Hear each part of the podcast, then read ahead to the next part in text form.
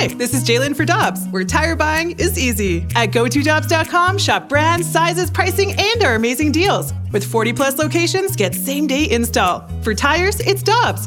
For deals you can use, click on gotodobbs.com now. Another day is here, and you're ready for it. What to wear? Check. Breakfast, lunch, and dinner? Check. Planning for what's next and how to save for it? That's where Bank of America can help. For your financial to-dos, Bank of America has experts ready to help get you closer to your goals. Get started at one of our local financial centers or 24-7 in our mobile banking app. Find a location near you at bankofamerica.com slash talk to us. What would you like the power to do? Mobile banking requires downloading the app and is only available for select devices. Message and data rates may apply. Bank of America and a member FDIC. Time now for the Karraker and Smallmon podcast, presented by Dobbs Tire and Auto Centers on 101 ESPN.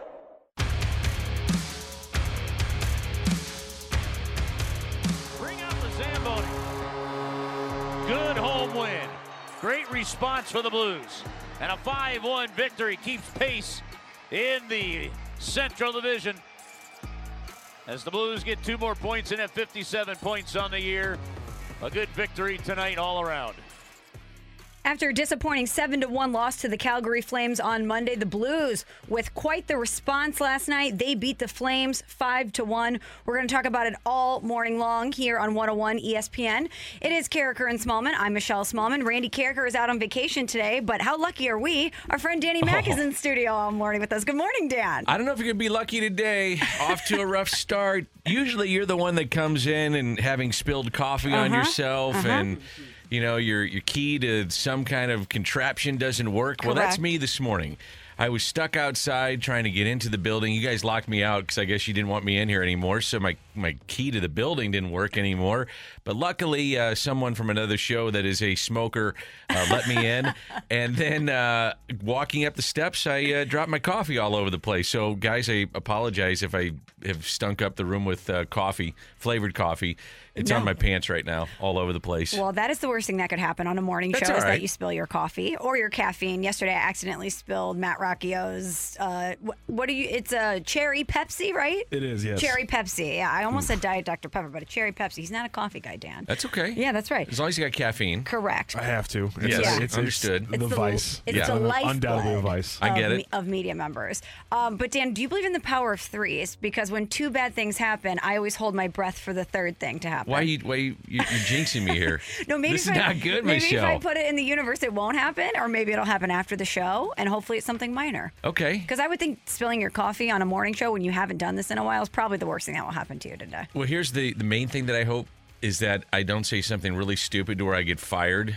Um, maybe I don't say a cuss word on the air. That would be great. Well, we have a dumb Don't- button for that. We'll ha- we'll take care of you. No FCC fines. You see what Michelle's doing? She's getting ahead of the jinx with the reverse jinx. Yeah, that's, that's a right. smart play. Yeah. Good call, Matt. By the Yeah. way, nice to see you, Matt. Nice to see you. Congratulations on the gig. Thank you very much, man. Um, Michelle, great to see you.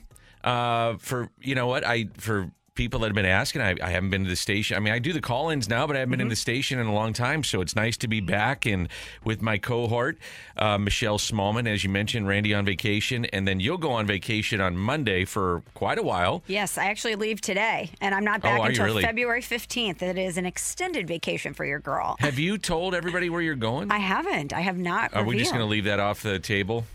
Well, I don't. I don't just think people didn't care. I think it's pretty amazing where you're going and, and like what you're doing. well, now that we've brought it up, I, I didn't know if I was supposed to say no, that you're or not. fine. Okay, you're fine. all right. I am um, going to New York today Okay. to meet up with a bunch of my friends. Going into a blizzard. Going in, yep, because that's just naturally what you do is you Right. fly into a bomb cyclone in New York City.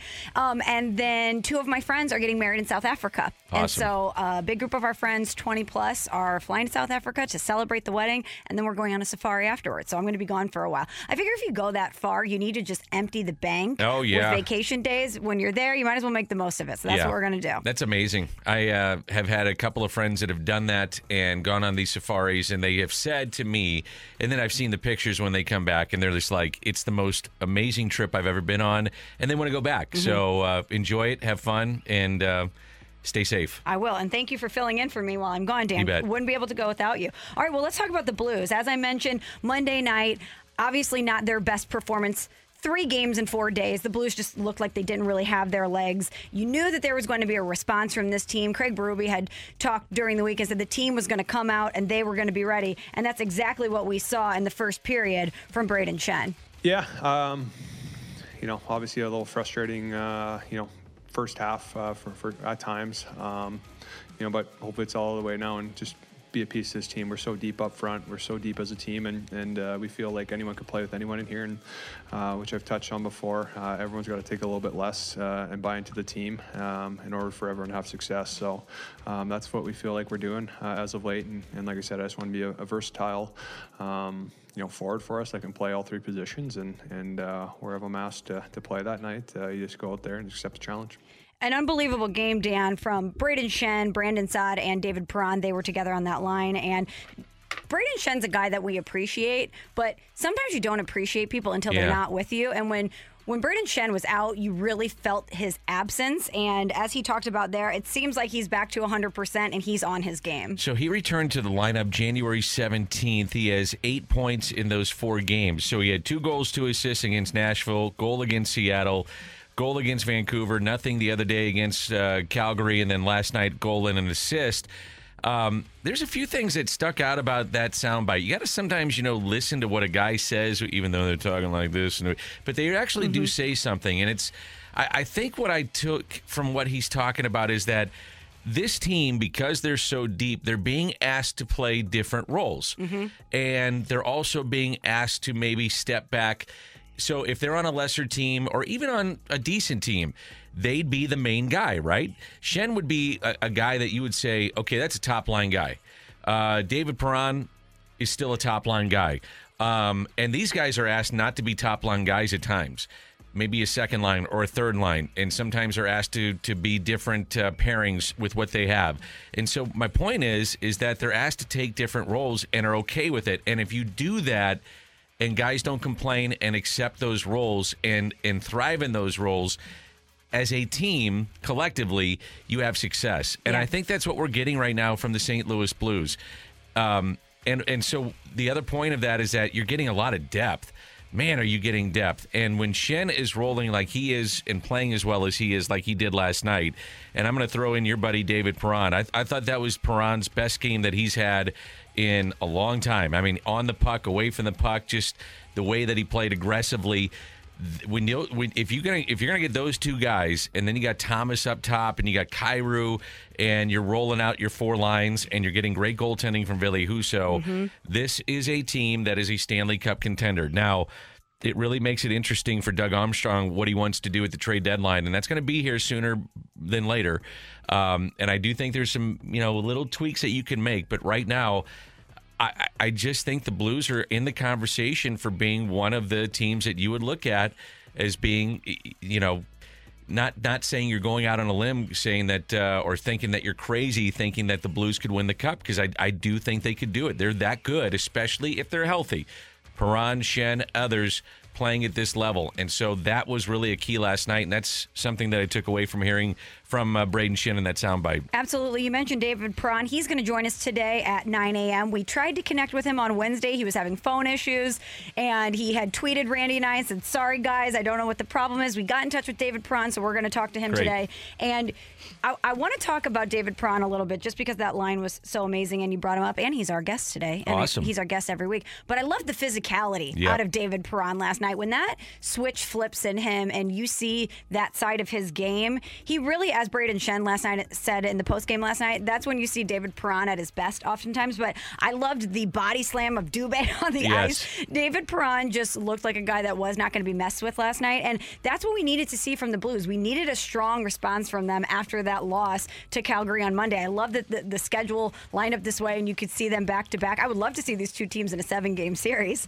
Um, but I just think that the Blues at times, we talk about the physicality of this team. We always go back to 2019 and the punishing manner in which they played when they won the Cup. And there's still a lot of that in this team. We just need to see it at different times. I think um, again, Perron played his best game. It was off the puck. It was the, and you hit it on the head. The physicality of it, and maybe he's finally healthy. I mean, so many times we don't know when guys are really hurt or what they're hurt with, what they're dealing with, sickness.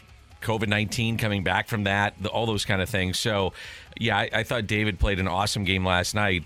And another story that really has been talked about a lot in the last couple of weeks, but it's developing even more is Ville Husso. We have to talk about it. You know, uh, with everything being equal, so if, if both guys are making the same amount of money, and I'm by the way, I'm, I haven't given up on Binnington whatsoever. I I think he's still very good, but right now, clearly, it's Ville Husso. He has emerged as the guy, and I think you let him run until he proves otherwise, because you know when you give in sports, when you give a guy a big contract and he's making a lot of money, you need to justify the contract. And I understand that from an organizational standpoint. But when you're looking at what's best for the team right now, Ville Husso is playing great hockey. And the numbers bear it out. I don't think he has lost at home since last year, by the way. 7 to 0 this season. Yeah, hmm. so he's undefeated at home. And I need to look at some of the numbers here, but I, I was doing some of these when we were going to come in, and, and I was doing these last night. So I'll dig them up here in just a second. But so for the season now, he's 9 2 9 2 and 1, 181 goals against, and a 945 save percentage. So in home ice, He's not in his last 10 starts. So this goes back to April of last year. He's 9 0 and 0 and in 7 starts this year, 1 1 and 1 goals against average. So you know, it, it, it just the numbers bear it out. The guy's got to play. And now, if you have back to backs, certainly Binnington is there. And it's going to be incumbent on the coaching staff to, to get to Jordan Binnington and to keep him engaged. And, and I think they will. And he, you know, he thrives on being motivated and mm-hmm. being pushed and all those kind of things. So, still a long way to go in the season, and, and things change. You know what I mean? You, you get in those situations where all of a sudden a guy takes off, and then it's Binnington. But right now it's Husso, and they're playing really well in front of him. But he's also playing well and giving them a chance for the the players up front to take chances. So if they get an odd man rush coming the other way, they feel comfortable doing it. That's how well he's playing. That's right. And it's a battle in the Central. It's a battle Yeah. in the Western Conference. There's not a lot of room for error. You need to collect those points while you can, ride the hot hand while you can. And who understands that more than Jordan Binnington? Right. He did this in 2019 when he set the world on fire and was better than Jake Allen and and they rode the hot guy in Jordan Binnington. So I'm sure he understands that. But I bet he takes this time during the All-Star break, probably works with the coaches, hopefully gets his mind right and I would be surprised if we didn't see a renewed Jordan Binnington on the other side of this because, as you said, this is a guy that thrives in pressure. And that when the moment is there, we've seen him rise to it. So I would be surprised if we don't see some improvement out of him in the second half. And the game against Calgary in Calgary, not to say it was unfair against him, but the Blues didn't play well in front of him. No. I mean, they didn't skate well at all. You could tell they were tired. There was dead legs, and a little bit of that was Calgary last night. They were in game two of back to backs, so you know, turnaround is fair play, but. You got to keep, you know, I'm sure the coaches are going to him last night or before the game and again today at practice and over the weekend, and they're going to keep him engaged. And that's what they're going to do. And he's a pro, he'll get it.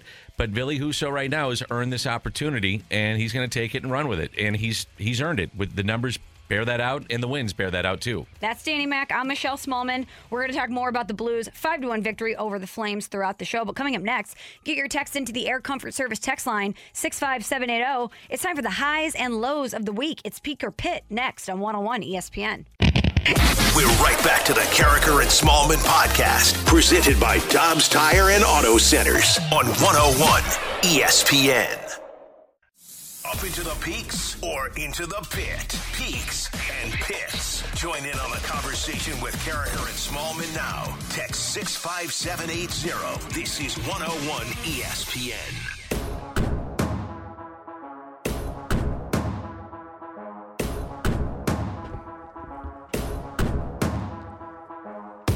It's Smallmon here on 101 ESPN. No Randy Karraker. Danny Mac is here. It's just like old times, Dan. It's It just it's is. like old times. Friday, Thursdays, and Fridays. You used to hang out with us in the morning. It's great to have you back. It's good to be back. Good to be back. I uh, I don't like the snow out there though, so you can take that or leave it. And that's our segment, right? No, Well, that's at speak and pit. seven forty-five. yeah, so get your Oh, there's pick your, get your pit. text in right now to the Air Comfort Service text line 65780. It's Fridays, which means we need to look back on the week, talk about the highs and the lows. Dan, I'll, I'll get things started, Fire even though away. even though you kind of started with the snow, which is incredibly lame. But my peak is the Blues game last night. I love the response from this team. As you mentioned last segment, I truly think this is a team that could win win a cup. They are so deep. Agreed. They are battle tested. I just love watching them play. It's different guys that step up every night. They've just got that special something, that Yeah. special sauce. And I loved the response from the Blues last night. So that's going to be my peak. And stick with me on this one. Okay. But my pit was the weekend of football that we saw. And you're probably thinking, what, Michelle? It's the best weekend of football we've ever seen. I'm sad that it's over and that we'll likely Okay. never see four games like that again. I think we will. I hope but go so. Ahead. I certainly hope so. Well, with all these young quarterbacks in the league that are going to be there for the, the next 10, maybe 15 years, you may be right. But anytime that we have an amazing NFL weekend like that, it kind of pangs my heart that we won't have moments like that in St. Louis. You yeah. know? I, I get it. It bums. It's like a very bittersweet thing to have an entire weekend where you're watching this and you're so captivated by it, and then to think we had that once and we'll Yeah. never have it again. It's kind You of wistful. You know, for me, I I um I looked at it a little bit differently. I guess. Um, I know this is peak or pit, but I, as a baseball guy, that and I say baseball guy, I love. Everybody knows I love baseball. I know that's a really bold statement. You do. coming up on my 25th year doing Cardinal games on television. But um, so as I was watching that, I was thinking, man, uh, this is so compelling, right? You know, Saturday was compelling, and these games are coming down to the very end. And even if you're like me, and I think I told you guys on Monday, I may not watch a full football game, and it's very rare that I sit through an entire football. I don't think I've watched an entire football game since the Rams left. That includes a Super Bowl. Wow. Um, and so Saturday and Sunday, you know, my friends would be, te- hey, are you watching this? And I'm, I might have been in and out of the games. Like the Kansas City game on Sunday. I was in and out of that game, but I sure was watching the last five minutes. but you were Holy smokes. One of the great five minutes of sports I've ever seen in my life. even two minutes. Yes, exactly. and so, as a baseball guy, it made me think, man, if I was affiliated with the sport, I, I've really, we got to get things going Yeah. Good call. like you know where are we right now because we're you know we are in a great baseball town of st louis and we'll talk baseball right on sports radio and things like that. But the rest of the country other places a lot of them aren't even it's not even on the radar right No. now so let's get our stuff going together. We got to get it going here and you know we can't lose people. We can't lose fans. And we can't this sport has got it figured out right now They the do. NFL and we can't and and so we can't lose what we whatever we got right now and I just let's get it together that's what I was thinking as I was watching this and being also just a, a like just it was compelling television to Yeah. watch the game Dan, you're a powerful guy. Can you get that Oh, yeah. message to the powers that be? Because that's what they Oh, need to yeah, think they'll about. listen to me. I know that maybe it's in the back Matt of their could you mind. get me Manfred on the phone Yeah. Thanks Call up Robbie. Tell him it's Dan. Tell him hey it's Robbie let's do some lunch babe Robbie, it's Danny. Call me back. Love you, babe.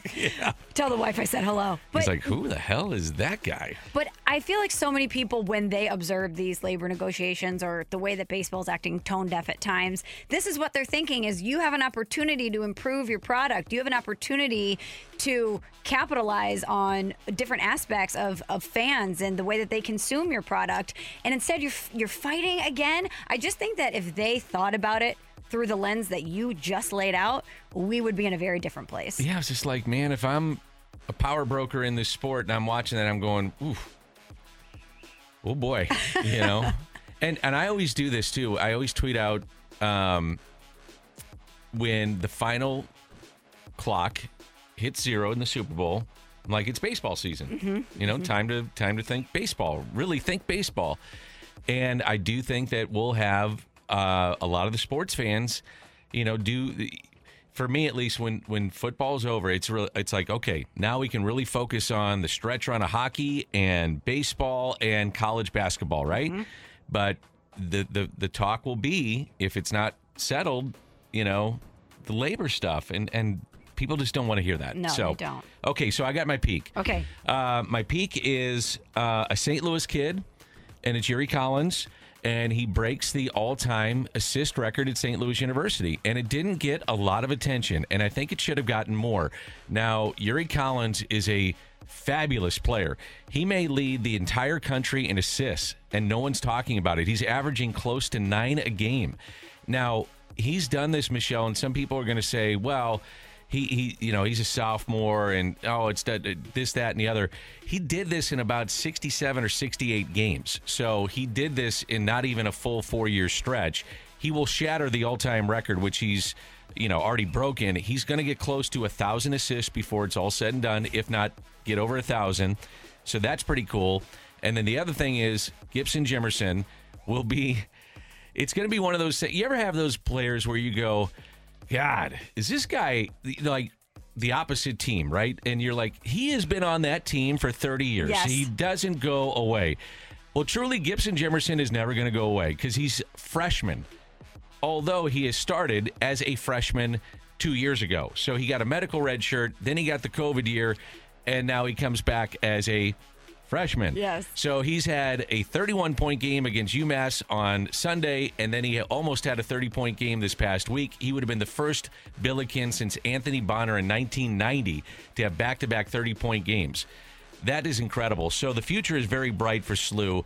And I really feel badly for, for Travis Ford because the last two years he had NCAA teams. Mm-hmm. It's going to be tough for them to get in this year. I think they're going to probably have to win their, their conference tournament. But good for the St. Louis kid, Yuri Collins. He's a really good kid, a really good player, and he sets the all time assist record at SLU. We talked to Coach Ford about the team and about Yuri Collins this Yeah. week. If you missed that interview, check it out on 101ESPN.com. You can download the podcast. Highly recommend it. He talks about how he fell in love with Yuri Collins the first time he ever saw him play. Yeah, uh, it's. I can understand why. I, I did a game last night uh, in the Valley, and I was watching their point guard play. And this is of the Ramblers of Loyola, Final Four team. Sorry, Mm-hmm. I'm- Sister Jean. I'm you know. I'm aware I know. them, yeah. You know, and a Sweet 16 team, and then I uh, a very good Southern Illinois team, and their point guard play wasn't even close to watching. Now, again, Yuri Collins may lead the nation in assists, Mm-hmm. but I watch a lot of college basketball. Yuri Collins is a really good player. Mm-hmm. Really good player. And not to get a, you know ahead, but next year Marten Linssen looks like he's not coming back. But everything we've heard looks like Javonte Perkins is going to return after he comes back from that knee. That's great. I mean, the sky's the limit next year. I mean, I'm I'm, I'm just even more excited for next year, and and that's also you know mainly because Javonte goes down for this season. But I mean, they're building something this year. Yeah. Gibson wasn't going to take this jump. I I think if Javonte was here, just because where the ball was going to have to go, and so it's kind of you know the silver lining in, in kind of a dark cloud with that injury. They got Terrence Hargrove, kid from East St. Louis. Mm-hmm. Uh, they got Jordan Nesbitt, who is at Memphis from St. Louis, comes back. That's the other thing I love about what Travis Ford is doing. He, he not only is recruiting, but he's recruiting a lot of local kids that can play. So go out and support your Billikens. Absolutely. Let's get to some text on the Air Comfort Service text line 65780. Matt Rocchio, what do you have for us? The pit was the 7 1 Blues lost the peak, driving past the STL SC Stadium and seeing how amazing it looks already. Uh, you know what? Every time one. I drive past that stadium, it takes my breath away because there's so much movement that's happening there. I mean, Talking every about MLS? Yes, every Yeah. time I every time I see it, they've made so much progress on it, and I've I've gotten a chance to go inside it. It's going to be spectacular. talked to uh, Carolyn Kindle Betts uh, a couple days ago, and uh, I said, you know, I guess we got to find a silver lining out of COVID is that you got an extra year, and she said. Yeah, she said we probably needed that extra year, and it, she said, you know, this time last year, Dan, she said, I think it was something. I, I may get my numbers wrong. Michelle, you may know this. She said we had, I think it was 15 employees. Now we have 65. Wow. Yeah, so it's a growing business, and they're going to keep adding. And you, you know, you probably see like a secondary team come, and they've got the academy team, and, and they're going to start bringing in some players. So it's really cool, and, and I think fans are just going to love it. They I'm, are. I'm going to do a mini peak and pit on that point. The, the the peak there is that you get that extra year to get everything. The pit is you missed out on getting to draft one of those SLU players. Yes. Because if they would have been the way it started in Oh, yeah. 2022, they could hit the ground running with this local St. Louis product. That would have been incredible. Uh, I think though, I talked to Kevin Kalish two weeks ago, and they have like another wave of these kids coming. That's Nice. I love to hear that. Yeah, so they had six kids get drafted, and four went in the first round, which is amazing. That's amazing. My peak was the Chiefs versus Bills game, and my pit was Sean Payton stepping down. As a Saints fan, it's weird not seeing him and Brees anymore. That is true. Yeah. Your identity is so wrapped up in those two guys, and now they're gone. You know, I was thinking about this, Dan, and maybe we can get into this later. We talked to Adam Wainwright last week, and How's Wayno doing? amazing, of Yeah. course. Put you know, with that, with the winter warm up being canceled, he was like, the fans need something, so he's putting together a great charity awesome. concert through Big League Impact. Check it out. Go support Wayno. It's going to be in Springfield. But how weird is it going to be? To not have Adam Wainwright and Yadier Molina as the face of the Cardinals. I mean, we talk about it, we know the end is near, but to not have them there is going to be so bizarre. Can I do a shameless plug? Yes, please do. So I, you know, I do this website. Yes, uh, It's called uh, scoopswithdannymac.com. it's a very successful and Oh. very content rich website. Eh, thank you very much. Passionate endeavor that I have. and so every Friday I visit with Ben Frederickson. And so we already did our visit this morning, early this morning. And we talked about is this truly it for Yadi and Wayno? It was one of the topics that we got into. And it was really interesting. You know, I do think this will be. I I finally am coming to the realization that I'm going to believe Yadi when he says this is it. but uh, with Wayno, when I'm seeing like Jon Lester's numbers, like Jon Lester is going to be probably, I think he's going to go to the Hall of Fame, and Wayno is right there. So if you if he has a year like he had this year, and let's say he stays healthy, and so there's a lot of ifs. I get it, and age, you know, father time gets us all, but. Boy, that would really push me to go for one more year. Now, family is another. Family trumps everything. Certainly with Wayno and everybody else. But um, man, oh man, I, I, I would think. Do I want to go? Do I want to? Do I want to have that one more year to pad my? And, and again, he's a team guy. Don't get me wrong. But if I still feel I can compete at a high level and get that one more year in, and pat him, and and then solidify my case for Cooperstown, do I do it? And I'd have to think long and hard about that. I mm-hmm. really would. I put in all this time and my body and and I, I paid the ultimate price of of arm surgeries and elbows and shoulders and all this other stuff but i got a chance to go to cooperstown and and i'm immortalized in the game of baseball i'd have to think about it i really would Would he want to do it if Yadi wasn't coming back? And remember when he came into studio with us and Yeah. sat with us for like an hour?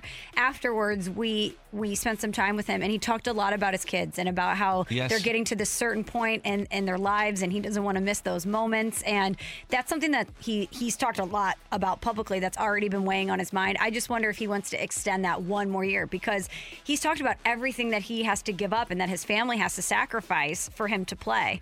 And I just I wonder if he would want to extend that one more year. I uh, hosted the Big League Impact uh, um, trivia night during the summer, and the team was in Chicago, and his oldest daughter is going into high school, and so on a Zoom. You know how you can go into the private rooms and then you come back out and you're on the main thing or whatever. So we would go into he's in his hotel room, I'm at my basement, and his daughter's in at home. And so we would all, us three would go in a private room and just have conversation. He's like, you know, Dan's got a daughter that's a freshman, and you know, and we're just having conversation about high school. And it did, it did strike me mm-hmm. when we were all talking, you know, for 15 minutes in between all these sessions. We're talking golf and sports and all this stuff about, you know, the pull of family. And I'm not a player, but I can tell you, I when we're traveling, I feel that you Of know course, it's yeah. the pull of family. But I'm not making, you know, life changing millions of dollars And to you where don't I have can the Hall walk- of Fame on the line. right. So I don't have a choice. So I go on the charter and I get on the road, which I love, and it's a great job if you want to call it a job. But the point is, I can understand if if you have the money in the bank and it's it's really, I, I think some players take are.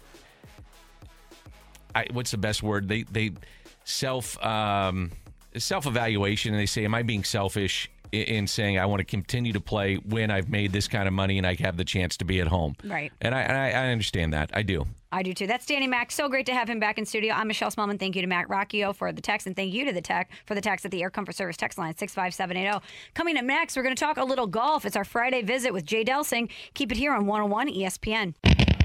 We're right back to the Karraker and Smallmon podcast, presented by Dobbs Tire and Auto Centers on 101 ESPN. It's Karraker and Smallmon here on 101 ESPN. Dan McLaughlin filling in for Randy Karraker today. Not only filling in for Randy today, but he's going to be filling in for me until February 15th. Long stretch. So thank you, Dan. Long stretch. You were like, oh, I'm not going to do a daily show every day. And then I'm like, actually, Dan, I'm taking two weeks of vacation. I'm tapping you in, buddy. Hey, no big deal. Uh, happy to do it up early anyway. You know, kiddos do that to you, so might as well just come on in and talk a little sports. And Dan, what not, the hell? not to pump your tires, but Yeah. the text line is going nuts because everybody misses Oh, you. We love you. We miss you like this I one. to, I need to get on the text line then and take a look at that and see what I'm getting ripped on. A lot of times I get ripped. No, you're not getting ripped. Uh, we're waiting for Jay Delsing, by the way. We're going to talk to Jay here in a second. But how about this one from the 636? It would make my week if you told Danny Mac that I love him, lol. So the 636, nothing but love, Dan. Oh, I love the 636. 46. Thanks, Mom. Oh, we do have Jay Delsing. Okay, Jay Jay Delsing joins us on the Brown and Crouppen Celebrity Line to talk a little golf. Good morning, Jay. It's Michelle Smallmon and Danny Mack. How you doing? Hey guys, good morning. I'm doing well. Jay, did you just wake up? I wish I could say I did. I'm old, Danny. I get up early. Jay, don't lie. We were trying to get a hold of you during the break. You weren't answering your phone. I had to text you, and I said, answer your damn phone. And now you sound like you got a cold and you just woke up. What the hell's going on there? Well, you know what, Dan? He does own a wine bar now, That's a delicious true. Wild Crush wine bar. So maybe those nights are a little longer, which means the mornings uh, come a little harsher. I don't know, Jay. Michelle. Good call, Keep Michelle. Going, Michelle. Keep going, Michelle. I was at the Blues game last night. We had the Powers Insurance Agency give away a ticket for some listeners. We sat behind uh, between the benches, and the Blues whipped up on the Calgary Flames. So, yeah, that's what I was doing. Nice. That's a, a great game to go to, Jay. Uh, well, Jay, we love talking golf with you. We only ask you the hardest hitting golf questions here on 101 ESPN. So, first question from me What did you think of Brooks Koepka dyeing his hair blonde? oh my gosh, I don't know. I, I, I um, I've actually done that when my when my daughters were younger and I was playing, and we had a we had a rain delay at the, the John Deere in Quad Cities, and they're like, "What do you guys want to do?" And I'm like, "Dad, we want to dye your hair." I'm like, "Okay, let's do it." It was uh, I wore a hat for a long, long time. I bet you did. Yeah, I'm trying to read about the Farmers Insurance Open, and it seems like every website I click on to read about golf, the first story is that Brooks Koepka bleached his hair. I know, guys. I, I just don't see why that's such a thing. I mean, um, but you know, that's that's what we got. Hey, I got to ask you about this. I didn't realize um, that Jordan Spieth had the longest active made cut streak. It was 20 on tour. And then uh, I went and looked at Tiger, and I was just curious. I was like, man, that, that you know, 20 cuts made. That that's a lot of pressure. That's a lot of cuts. It's hard to make a cut, as you know, Jay.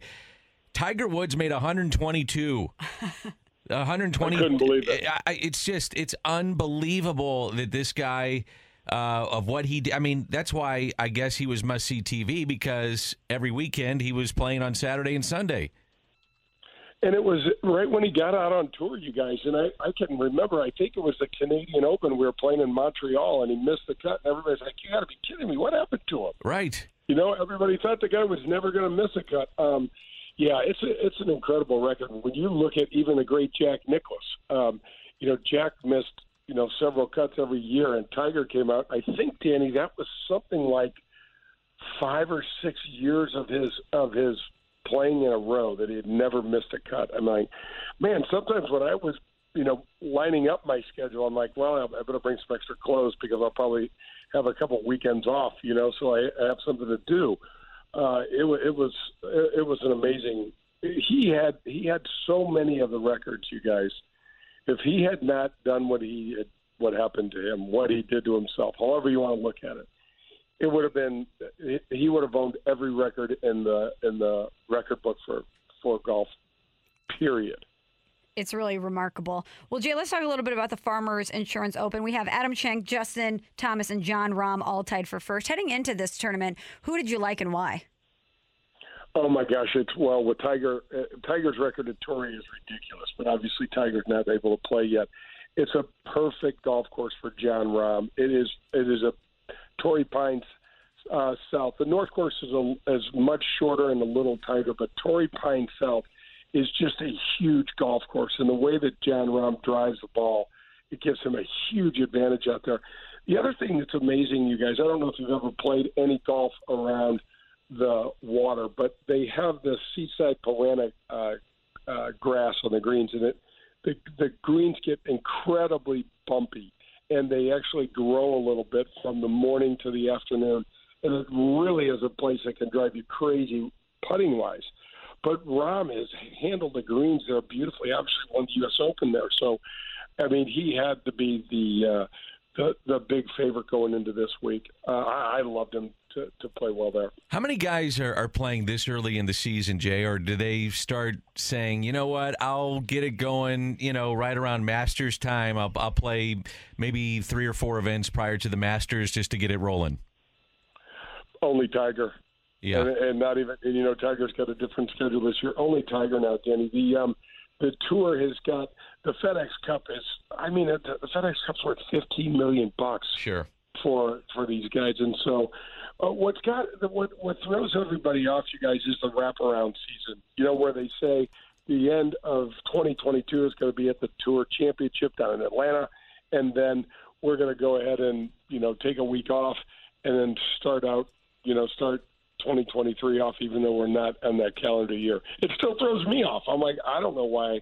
Uh, I, I don't love it, but if I was playing still, I would have loved it because it would have given me some opportunities to play where some of the bigger names took off, and um, it you know would have given me a chance to make some more money. Love listening to Golf with Jay Delsing every weekend. Jay, what can we expect out of the program this weekend? Oh, I've got a young guy named Matt Minder on the show. He founded this amateur pro golf uh, amateur players tour, and it's a, it's amazing. He started this thing in 2018, and he's got 700 tournaments for folks to play, any uh, skill level. You guys, he's got five different divisions. Oh, that's cool. They've got major. Yeah, it's it's really cool. They got majors set up across the country, and uh, it started here in St. Louis. So we had to give a little shout out to Matt and uh, and that tour. Very cool. We'll be listening. Well, thanks so much for the time, Jay. Enjoy the weekend, and we'll talk to you next week. Going back to bed, guys. Take care, Jay. Enjoy that. It's cold outside. I'd We go back caught to 'em. bed too. We caught him at the uh, SLU game last night, and or I mean at the uh, uh, Blues game last night. See, I'm a little rusty today. It's been a while since I did this radio thing, Michelle. So you had to kick me in gear here, but um, yeah, we caught him. Yeah, yeah. I mean, if you, if you were at the Blues game last night, though, after that performance, wouldn't you have had a Yeah, I mean, you have a little late fun. night? Yeah, of course. Go out, no doubt. You know, That's Danny Mac. I'm Michelle Smallmon. It's 747 in St. Louis. That time check is brought to you by Clarkson Jewelers and an officially licensed Rolex jeweler. Coming up, get your text into the Air Comfort Service text line at 65780. It's time for a little game of Tioli. Take it or leave it is next on 101 ESPN. We're right back to the Karraker and Smallmon podcast, presented by Dobbs Tire and Auto Centers on 101 ESPN.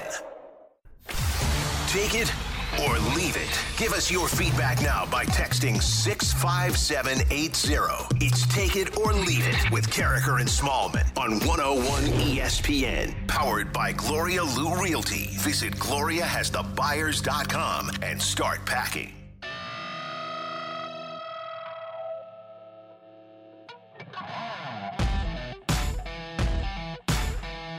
It is Karraker and Smallmon, Sans Karraker, Karraker here on 101 ESPN. But we're having so much fun on a Friday because Danny Mack is in studio. Get your text in right now to the Air Comfort Service text line 65780. It's time for a little game of Take It or Leave It. Dan, I'm going to pose this one to you that came to the text line All right. from the 636. As we have shared, I am leaving. Today is my last day on the air for a while. I'm not going to be back until February 16th on the air. and let's make sure everybody knows if they didn't. hear- You're going on vacation. Yes, this I'm isn't going a on vacation. medical issue no, or anything no, no, like I'm that. fine. I'm Everything's fine. good. We are thriving here. Yes. But Dan's going to be filling in for me for uh, the entirety of my trip. But the 636 says, take it or leave it. Michelle returns before baseball does. Uh, so again, you come back February 16th. Is, I'll be on the air. Ooh, that's a good one. Uh, yeah, I think you'll return before baseball does. I hate saying that, but Dang, I was hoping you would leave it, Dan. uh, that's just a guess. I Yeah. mean, we all. I think we all are at this point, and I mean this sincerely. We're all just, it's a guessing game unless you're in that room. They have really been, for the most part, pretty tight lipped. And I mean, even to the people that would be in the know uh, and finding out some of the issues that they may be talking about, but no one really knows. And I do talk to people that are tight with those that do know.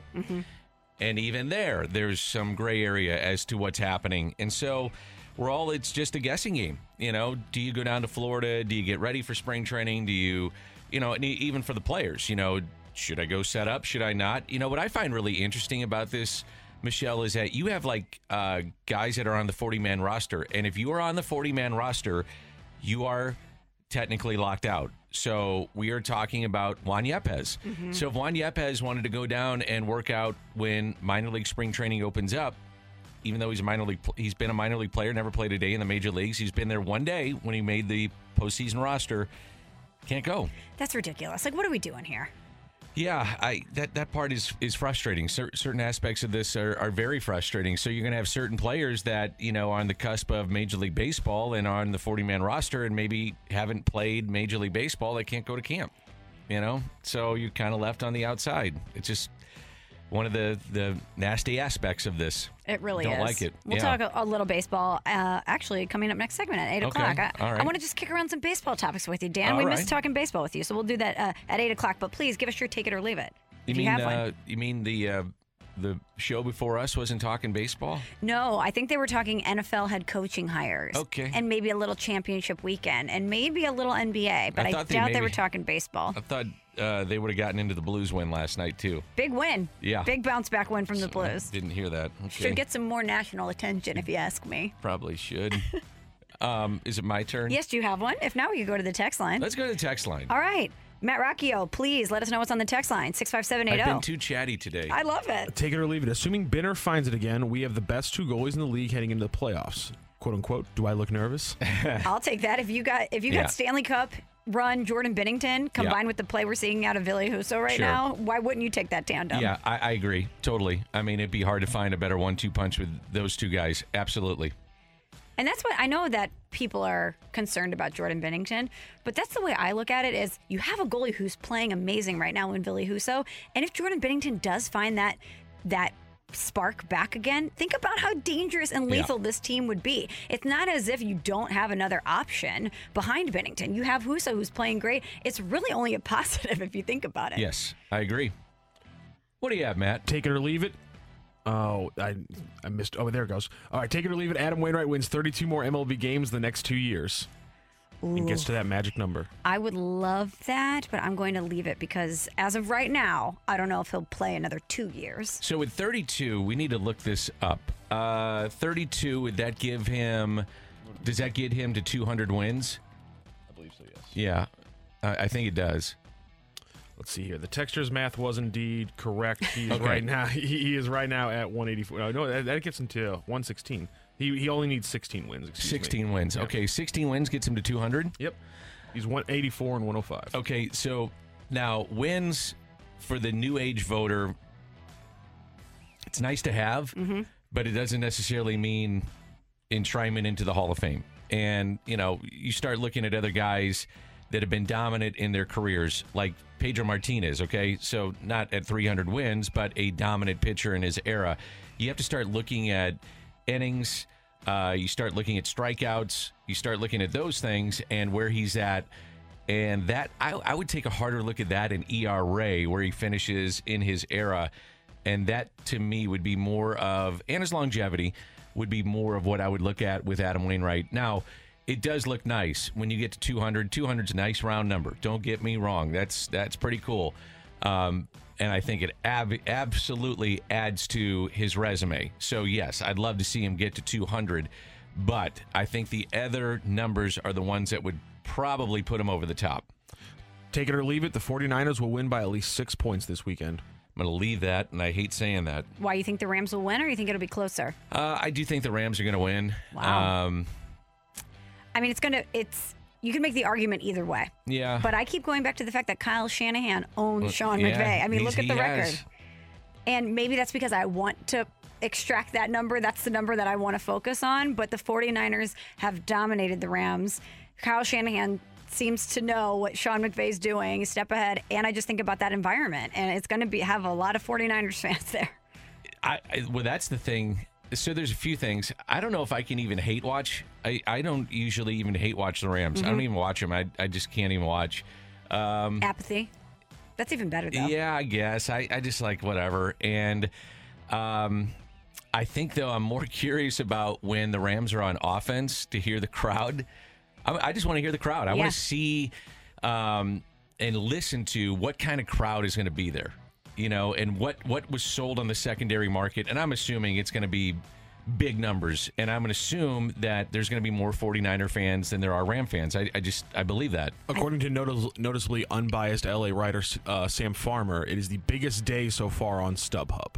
I- for that for that game, yeah, and so that tells me there's a lot of reselling goes on. Sure. Tells me that a lot of people are circumventing those little rules the Rams try to throw up, and uh, yeah, I'm very excited to see what happens on the Rams offensive possessions. Yeah, last night I, I saw on social media that they, as of right now, we're projecting 65% 49er fans. Yeah.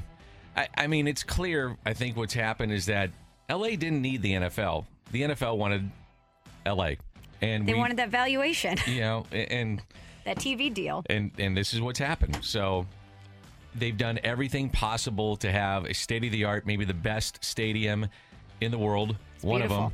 And they've gotten a young head coach. They've gotten all star players and, and potential Hall of Famers all over the place to gear up for this year to be at home for the Super Bowl. Um, and still, they're not getting their fans to come out. So they've done everything they possibly can to line this thing up, and still the fans aren't coming out, the home fans. So it is what it is. Can we get one more, Matt? Yes, of course. Take it or leave it. Tanner Hall's hits on McKinnon wouldn't have happened in the 1990s, just a different era of hockey. Took a nice little cheap shot at him. No, I think it would have. Yeah. Yeah. He just would have gotten policed differently. I was Yeah, gonna, it's- yeah, I was gonna say the, the thing. Sure. The retribution. The It hit would have happened happens. more back then than now. Yeah, the retribution might have been different. Yeah. Yeah, there just would have been an uglier hit on McKinnon Yeah. or I mean, on it- Tanner Hall. It's a different game now, clearly, in, in the NHL. Um, and when I was doing the NHL, I mean, you were seeing those types of hits, but you were seeing a lot of open ice hits. I mean, if anybody grew up watching Scott Stevens, you know what I'm talking about, and Eric Lindros, and and then prior to that, you were seeing guys that were just destroying each other. But that's why you carried Kelly Chase and Tony Twist and Marty McSorley and other players to police what was happening on the ice for your star players. So I think it would have happened more pre- previous to this hit than what you have now and what you're seeing with some of your star players now. Thank you, Matt. Thank you, Michelle. And thank you for your text to the Air Comfort Service text line 65780. Danny Mack, Michelle Smallmon here with you on 101 ESPN.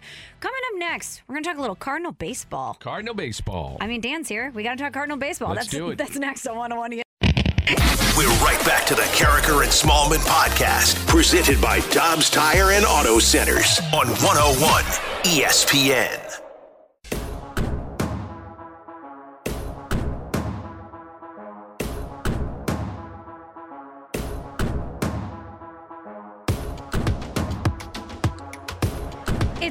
In St. Louis. That time check is brought to you by Clarkson Jewelers, an officially licensed Rolex jeweler. Dan, how about this? We have your chance to win two free lawn tickets to see the the Zac Brown band bringing out in the middle tour. They're coming to Hollywood Casino Love it. Amphitheater on August 12th. Tickets are on sale now. You can also find a bonus chance to win for Zac Brown band at 101ESPN.com or on the 101 ESPN mobile app. I got a question for you. When's a have you been to a concert since the uh, pandemic? I have, yes. What'd you go to? I went to several. Um, I saw Alanis Morissette, who was amazing. How was she? I mean, you want to talk about some pipe stand? Yeah. She can sing. Was she? Uh, What a was voice. it acoustic? She did a lot of stuff acoustic, yeah. Where was I that at? It was at um it was at the Hollywood Casino Amphitheater, I believe. Okay. Yes. Did you see that documentary on her on HBO? No, I. You should I- watch it. It's very good. I'm good. going to. Yeah, I'm. I'm. That's on my list. I'm What a right now. I'm talent. trying to get through uh, Succession. Succession is awesome. Yeah, Are you on the most recent season? I'm not. Okay, then I, I- won't say anything to spoil it in a commercial break. I went back to uh, so when we were traveling, I would uh, go back to my room and I, I've got like a, a bunch of different like Netflix and HBO Go and Showtime shows and all that stuff. And uh, you know, most people like watched all these things during the pandemic. I didn't watch anything, so I had to go back and rewatch a bunch of shows. And now we're going to go back to traveling this year, so. Uh, I think I'm going to get caught up on a lot of things, but Succession, I'm I'm back in. I just started. Uh, I watched season one, and now I'm getting into season two, and so I think they just completed four, right? Yeah, I think so, yes. Yeah. So I'll get through that uh, probably in the next couple weeks. I love it. I think it's a great show. The one-liners in that show are unreal. Oh yeah, they're awesome. So great. Yes. Um, But you know what? Baseball right now is kind of like the Roy family. When you think about think it, so? everyone's posturing for power. There's Yeah. there's a lot of fighting going on, positioning, yeah, Sure. backstabbing, things Okay. of that nature. And I don't want to talk about any of that though. I'm Okay. sick. I'm sick of talking about the lockout and when baseball's coming back. I want to talk some Cardinal baseball because that's what we should be doing this time of year, right? Is gearing up for spring training and getting excited for Cardinal baseball. And there will be baseball at some point, so let's talk some baseball now so that we, have Danny Mack here. January 28th. So we'd be, eh, we'd be about two and a half weeks away from, and we are. We're, I'm going to say we're two and a half weeks away from the beginning of spring training. Let's put that out into the universe. Yes. And hopefully we'll be going. So, Dan, when you look at this Cardinals team, and obviously there's so many storylines that we could get into. Let's start with the pitching. I look at this this rotation and I think Dakota Hudson is going to be such an important X factor for this Cardinals team. And I think he might be better than we expect. It's been so long since we've seen him that we're not really registering that, oh, yeah, Dakota Hudson is coming back and he could be a real force for this team. I think he's going to be quietly um, a stabilizing force. Um, even though he is coming off of Tommy John, I, I saw enough at the end of last season where I, I think he's going to be just fine. And so every fifth day, he's going to take the ball, and he might have that occasional bump, you know, in the road where.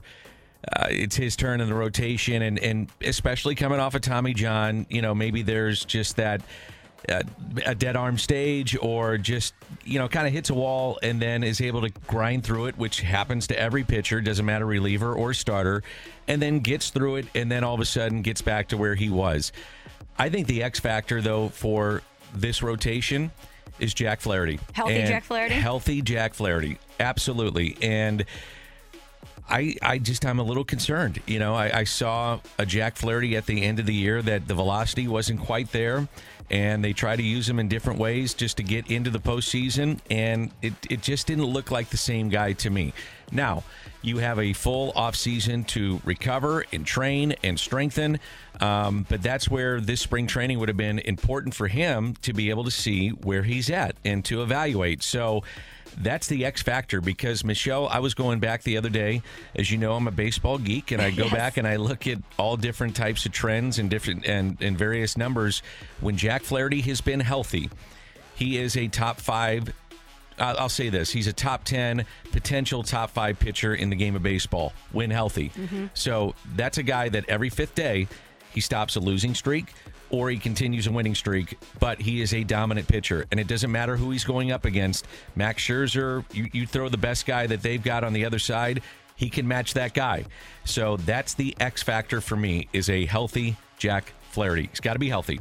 There's a lot of questions in this rotation. Adam Wainwright, you know what he can give you, but we're all kind of waiting for the en- the end of the road to come. We're wondering if we're going to see any regression from Wainwright. We're wondering if Jack Flaherty can sustain his health and sustain his dominance the way that we've all expected him to do. We mentioned Dakota Hudson. Steven Matz is an, a new piece to the pie. We're wondering how he's going to translate here in St. Louis. And Miles Mikolas, lots of Health. question questions with Miles Mikolas about health too. So if everything goes correctly, this could be an amazing rotation. But there's a lot of questions as we approach what is hopefully spring training. Sure. And the other part of that then is just like last year, where's your depth? Because if some of these pieces don't fall into place, and I thought they had plenty of depth, and I was completely wrong going into spring training last year. I thought, man, this team's got all kinds of pitching. They're going to be fine. And they weren't. And it cost them. And they had to scramble and win 17 in a row to get in the postseason. And uh, by the way, we don't talk about that enough. That was so much fun when they won 17 in a row. It's one of the most fun things I've ever crazy. experienced in my sports life. Yeah, it was just amazing. And, you know what? They did need that to get into the postseason, but had they not had the June that they had, Yes. they, they wouldn't have been in that position. They had one terrible month that really set them back. And part of that June was the fact that guys weren't healthy, and then those that they had to replace him were ineffective. Mm-hmm. Right. Johan Oviedo Couldn't throw strikes. Yeah, ineffective. John Gant was ineffective, and all of a sudden you you were like, how are they going to get through games? I mean, who's going to get them out? And so. That's the other question that I have is okay, who steps up? Who's ready to be that next guy that they have that can that can be um, an X factor that if they need it, and I'm still and some fans may not agree with me. I, I'm still high on Oviedo. I, I like his stuff, and I know. I think he's had 17 starts and hasn't won, or 18, or whatever it is. He's got good stuff. They have rushed him. He was not ready. He gave them what they needed at the time in the pandemic season. And last year, he was thrust into this position because they had to get a guy there to the point that Wade LeBlanc had to come in and, and give them four innings and five innings of just throwing strikes. But there are guys that are there, you know, I just think that they have to have some type of depth to give them pieces that allow them that if somebody's hurt or somebody needs a breather, somebody needs a break, and you may have that at the beginning of the season too. Think about this: if you have a shortened spring training, if you only have three weeks, are guys ready to give you every fifth day. That may not be the case. Do they expand rosters? Is there somebody else, Jake Woodford, that comes up and helps you? Um, where's that depth? And that's one of the question marks that I have. And finally, Dan, one more question that I want to touch on here. A lot of people talking about Paul DeJong and the Cardinals shortstop situation. As we went into this offseason, we had a shortstop rich landscape, and a lot of fans were thinking the Cardinals might look at that as an opportunity to upgrade at the position. But they seem to be committed to Paul DeJong. He's working on his craft, looking into data, trying to get himself right. But when you look at DeJong or DeJong and Sosa, what do you think about the Cardinal shortstop position heading into this season? I think he's on a very short leash. You know, you give him probably six to eight weeks to figure it out. I think because, and it was like the goalie situation we are talking about earlier. When you have guys that you've committed years to and financially to, money to, you're going to give them the benefit of the doubt. They've committed to you. Um, last year, it's been a tough go. The last two years, no, no doubt about it. I mean, the COVID situation with Paul was that he was never quite right, and then the following season he had the fracture and then didn't go on a rehab assignment, came back, and I think he, he tried to force himself back into the lineup. Now, that could have been by virtue uh, or fact of uh, they they needed wins, and he felt like he could help them immediately. And maybe he felt like I need to get back out there for my own well being and, and didn't take that rehab assignment, or maybe he just felt ready. It doesn't matter. He he wasn't, and all of a sudden you could just see that it was snowballing in the wrong direction. And Sosa played well. So I, I, I look at it that you have a comparable player defensively, and you got a guy that's a backup. And I'm going to say Sosa's is a backup at this point. Um, that gives you some flexibility there, and it allows you to say, "Hey, if this guy's not producing, we can go in a different direction." Now, you also have a DH, and if the Cardinals don't spend on a DH, and I'm not sure that they will, Paul DeJong could be your DH. You could look at other guys being on your bench, one of the outfielders, and mixing and matching with a left-handed bat as your DH. But he's got to come out of the chute, and it's important from day one to see some production from Paul DeJong. I really do believe that. That's Danny Mac. I'm Michelle Smallmon. That's right. It's Substitute Teacher Day if you're a fan of the fight, which means no Randy Karraker, no Megamind today. So if you want to take on either Dan or I, we're going to probably like rock, paper, scissor it in the commercial break to see who has to do it. 65780, text the word fight, and you could participate in the fight at 830. But coming up next, the Blues with a great 5 to 1 bounce back win versus the Flames last night. We're going to break it down with Joe Vitale. He's next on 101 ESPN. We're right back to the Karraker and Smallmon podcast, presented by Dobbs Tire and Auto Centers on 101 ESPN. We're talking Blues hockey. It's the Joey Vitale Report on 101 ESPN. Brought to you by The Electrical Connection. When you need quality electrical work for your home or business, visit electricalconnection.org.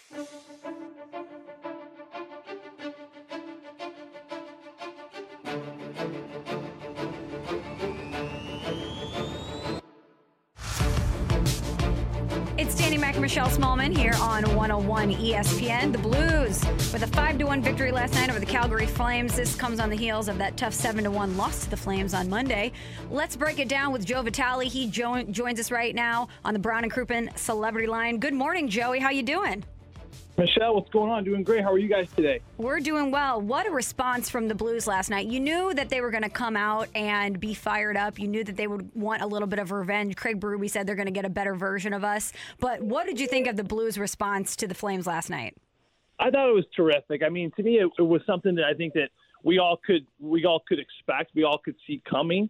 You know, I looked at the way that uh, Billy Husso had that kind of everything going on as far as uh, everything in the backstop of what what he represents so well. And I think that you look at this team as a whole, and and this is what they've continued to do their entire career and, and entire existence since they've had Craig Berube, is they they've had great responses.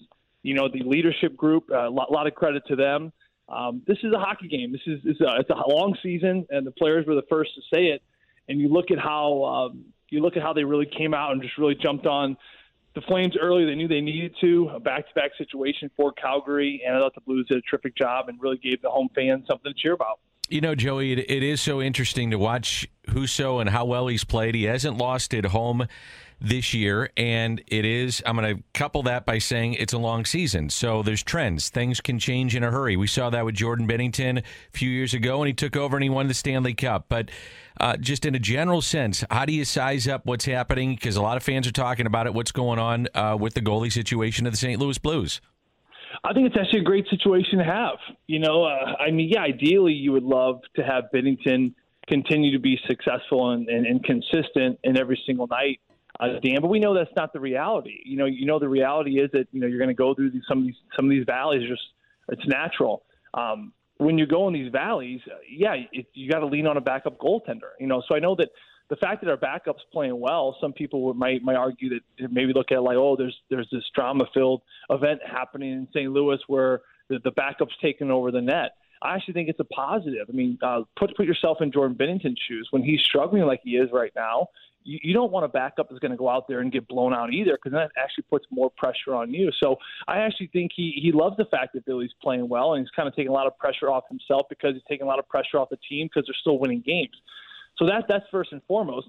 And then um, the, the second thing with Billy playing so well, you really look at the situation that down the stretch you're going to be able to use two goaltenders very well, which I think is is what you're going to need to do, especially if you look at the, the, the schedule there in March and April. I mean, there's just boatloads and boatloads of games that you're really going to need to use both. And I think that to scrap and claw for any kind of points you can down that stretch is going to be important. I, I really think it's important then how.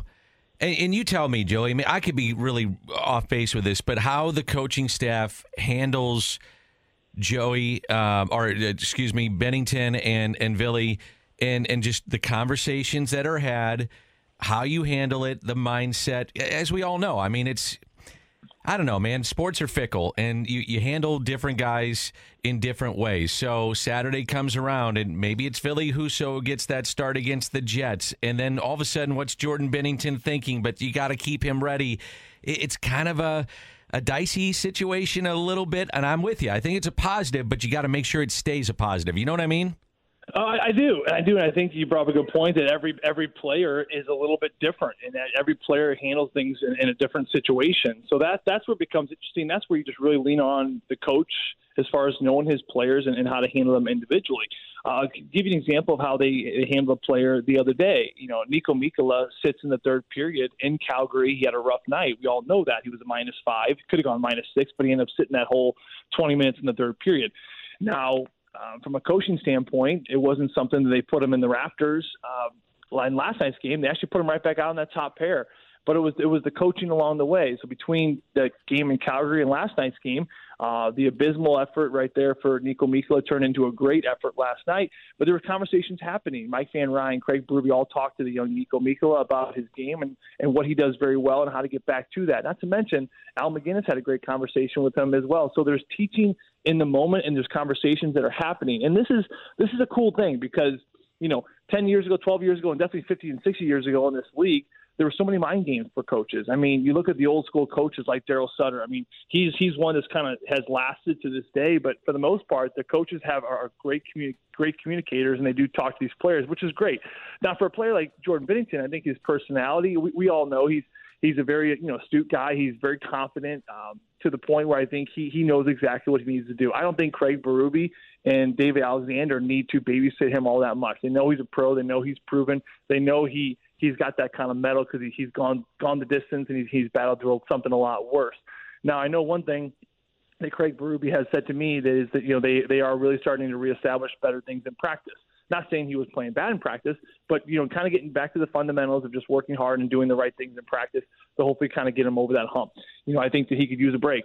I think that you know Billy Husso will get the start on Saturday. I think he deserves to get the start on Saturday, and I think for for Binnington, it's going to be a lot of time off. And I think during that time off, it's it's, it's when you can treat yourself uh, like a pro and be a pro and do the things you need to do to kind of get back on track. So to me, it's it's being handled properly, and I think Jordan, like I said, he's he's a proven pro. He knows what he needs to do, and uh, it's killing him. It, it's eating away at him right now, being on the bench. And and yes, I know he he's happy to see the team successful, but this kid's a competitor. He wants to be in the net, and that's what you want. You want that out of a kid. Joe Vitale talking Blues hockey with us here on 101 ESPN. And Joey, that Schenn Saad Perron line was amazing last night. And Brayden Schenn had a goal and an assist, two points. And I, I know that we appreciate Brayden Schenn, but it just feels like when he is right and he is with this team, he brings so much to the Blues identity. I, I mean, when he, somebody needs to throw down the gloves and make a statement, it's always Brayden Schenn that steps up. So do you think that we don't appreciate Brayden Schenn and how much he's a part of this Blues identity the way that we should? Um, you know, I think that he gets overshadowed a lot, especially this year with like Jordan Kyrou's and the Thomases and the flash of, of some of these young players. But but listen, I've I, I have I have been his biggest fan since day one. I, I remember playing against Brayden. Uh, we've had a couple scraps together. He he's tough. He he's tough as nails. He plays the right way, and he's just a team first guy. And when you do that and you do it long enough, you're gonna you're gonna spend a lot of time in this league. You know, there there is probably one Blues player that really you know embodies that Blues brand of hockey, and it's probably going to be Brayden Schenn. And this is no knack on you know players like Ryan O'Reilly but uh, you know, from a full package blues blues type of player with with the physicality and the fighting and and understanding the gamesmanship. Right, gamesmanship is, is so so important. I don't really know how to relate it to baseball. I know you guys baseball people, but for hockey, uh, Chris, I play with Chris Kunitz. He he played he won four cups. Uh, he he was he was a gamesman. He understood being on that bench what the game needed. It wasn't necessarily just a goal. I mean, yeah, goals were great, but sometimes it was a, hit. Sometimes it was a fight. Sometimes it was just a good offensive zone shift. Maybe it was a block shot. Maybe it was just sitting up on the bench and, and, and yelling left and right to keep the guys going.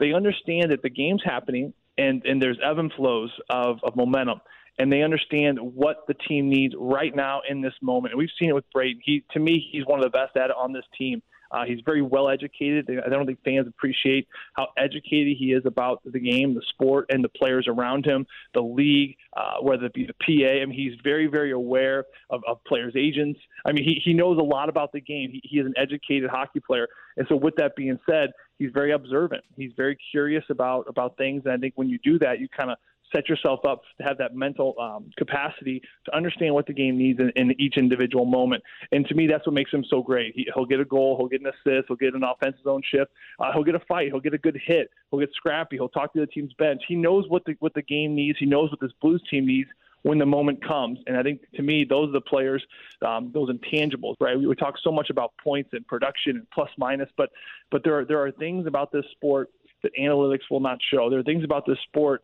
that you just cannot quantify. And to me, uh, Brayden Schenn really embodies so much of those things. I think David Perron's game last night, Joe, is a good example of that. I mean, I love seeing the physicality out of him. He's body slamming guys onto the ice. What did you make of the feisty play of David Perron? I think it was probably the best game he's played in, in, in well over a month. Um, and I think that it, this is a player that it's, it's no secret they need to get him back going offensively. I think it's tough for him because he dealt with that injury. He got hit in the head earlier in the year in that Chicago game. I think he's really trying to battle back, and, it's tough. He's dealt with concussions before, and I can really sympathize with players like that personally. So I know what he's going through, or to some extent of what he's going through. But he's trying. He's trying to get back in the rhythm. He's trying to get back in the flow. But last night was the first game I've seen him really, truly move his feet and play that aggressive style. This is this is a uh, this is something that a lot of players when they're when they're struggling, uh, they they just can never really figure out, or when they're struggling, they're trying to think, how do I get back into it? You know, one of the best ways when you are struggling, I, I've always felt this, when you want to try to get back on track, is just just get under the skin of your opponent. Just you have to figure out a way to get physically engaged in the game. It's like you know you wake it up in the morning. Uh, I know sometimes you got to take the trash out. It's, it's really cold right now. You kind of suck it up. You go out there and you don't have a jacket. You, you bring the trash out. You come back and you're just like, "Oh, baby, let's go!" Like I'm ready for the day now, right? You kind of shock that nervous system, and that's kind of the same idea with with hockey players. You kind of kind of sometimes just shock that nervous system. We had a trainer in Arizona, um, JP Major. He would come up and randomly and players at camp, and he would just like scare the crud out of them, right? right, right. Like we'd be in line, just kind of waiting around to drink a cup of coffee. He would just scare you, and then it's amazing. Like when you get when you get scared, you get jolted, everything fires up. You kind of go in that fight, fight, flight mode with you know with our with our survival, and you kind of get in that like, oh my god, okay, let's go, I'm ready to go. Like you're hopping a cold tub. Ryan O'Reilly loves cold tubs. It kind of gets him jolted, right? So for David Perron, it's the same thing. And Pat Maroon was the same way when he was in St. Louis. He, he would tell me all the time. He's like, you know, the game was just kind of boring or I was in a slump. I would just stand up and just yell something at the bench. And they would yell something back and I would yell something back. And before you know it, I was in the game. And then boom, I was like physically engaged in it. I was getting around the net. I was getting some chances. You just have to kind of – get in the game and it's not human nature listen we don't we don't like chaos we don't like disruption we're, we're human beings right but sometimes you really got to push yourself kind of over that edge just to kind of get under the skin of something to try to get something stirred up and then from there you know that you're locked in and engaged. And I thought he was certainly that last night. So, Joy, what you're telling me is I should start hiding and popping out and scaring Randy before every show just to get his juices flowing. You can do that. Yeah, you you, abs- you absolutely can do that. And you know, it's like it's like that cold it's like cold tub therapy. It's the same idea. You know, they they did all these studies with these these these these athletes that have jumped in cold tubs and then athletes who didn't. Believe it or not, it's not just mental. It's actually physical. They've actually found that when you hop in a cold tub, for example, or you get really scared, the dopamine levels, like the, the, the, the, dopamine, which is that, that, that pleasure chemical in your brain, it actually skyrockets 250%. So it's not just it's not just mental. There is like a physical thing where your your body's under distress and they actually they've actually found that you actually release dopamine in stressful times. So it's almost like we should be seeking more pain than we are, which is even crazier to think. But uh, at the same time, there there is a physical element to all of it. Great stuff from Joe Vitale. I always learn something when we talk to you on Fridays, Joey. Thanks for the time, and we'll talk to you next week. You guys have a great one. The Blues and Jets Saturday pregame starting at 1 p.m. here on 101 ESPN. Coming up next, we have no Megamind today, which means that a lucky fighter will get to take on either Danny Mack or myself. The fight is next, so keep it here on 101 ESPN. We're right back to the Karraker and Smallmon podcast, presented by Dobbs Tire and Auto Centers on 101 ESPN.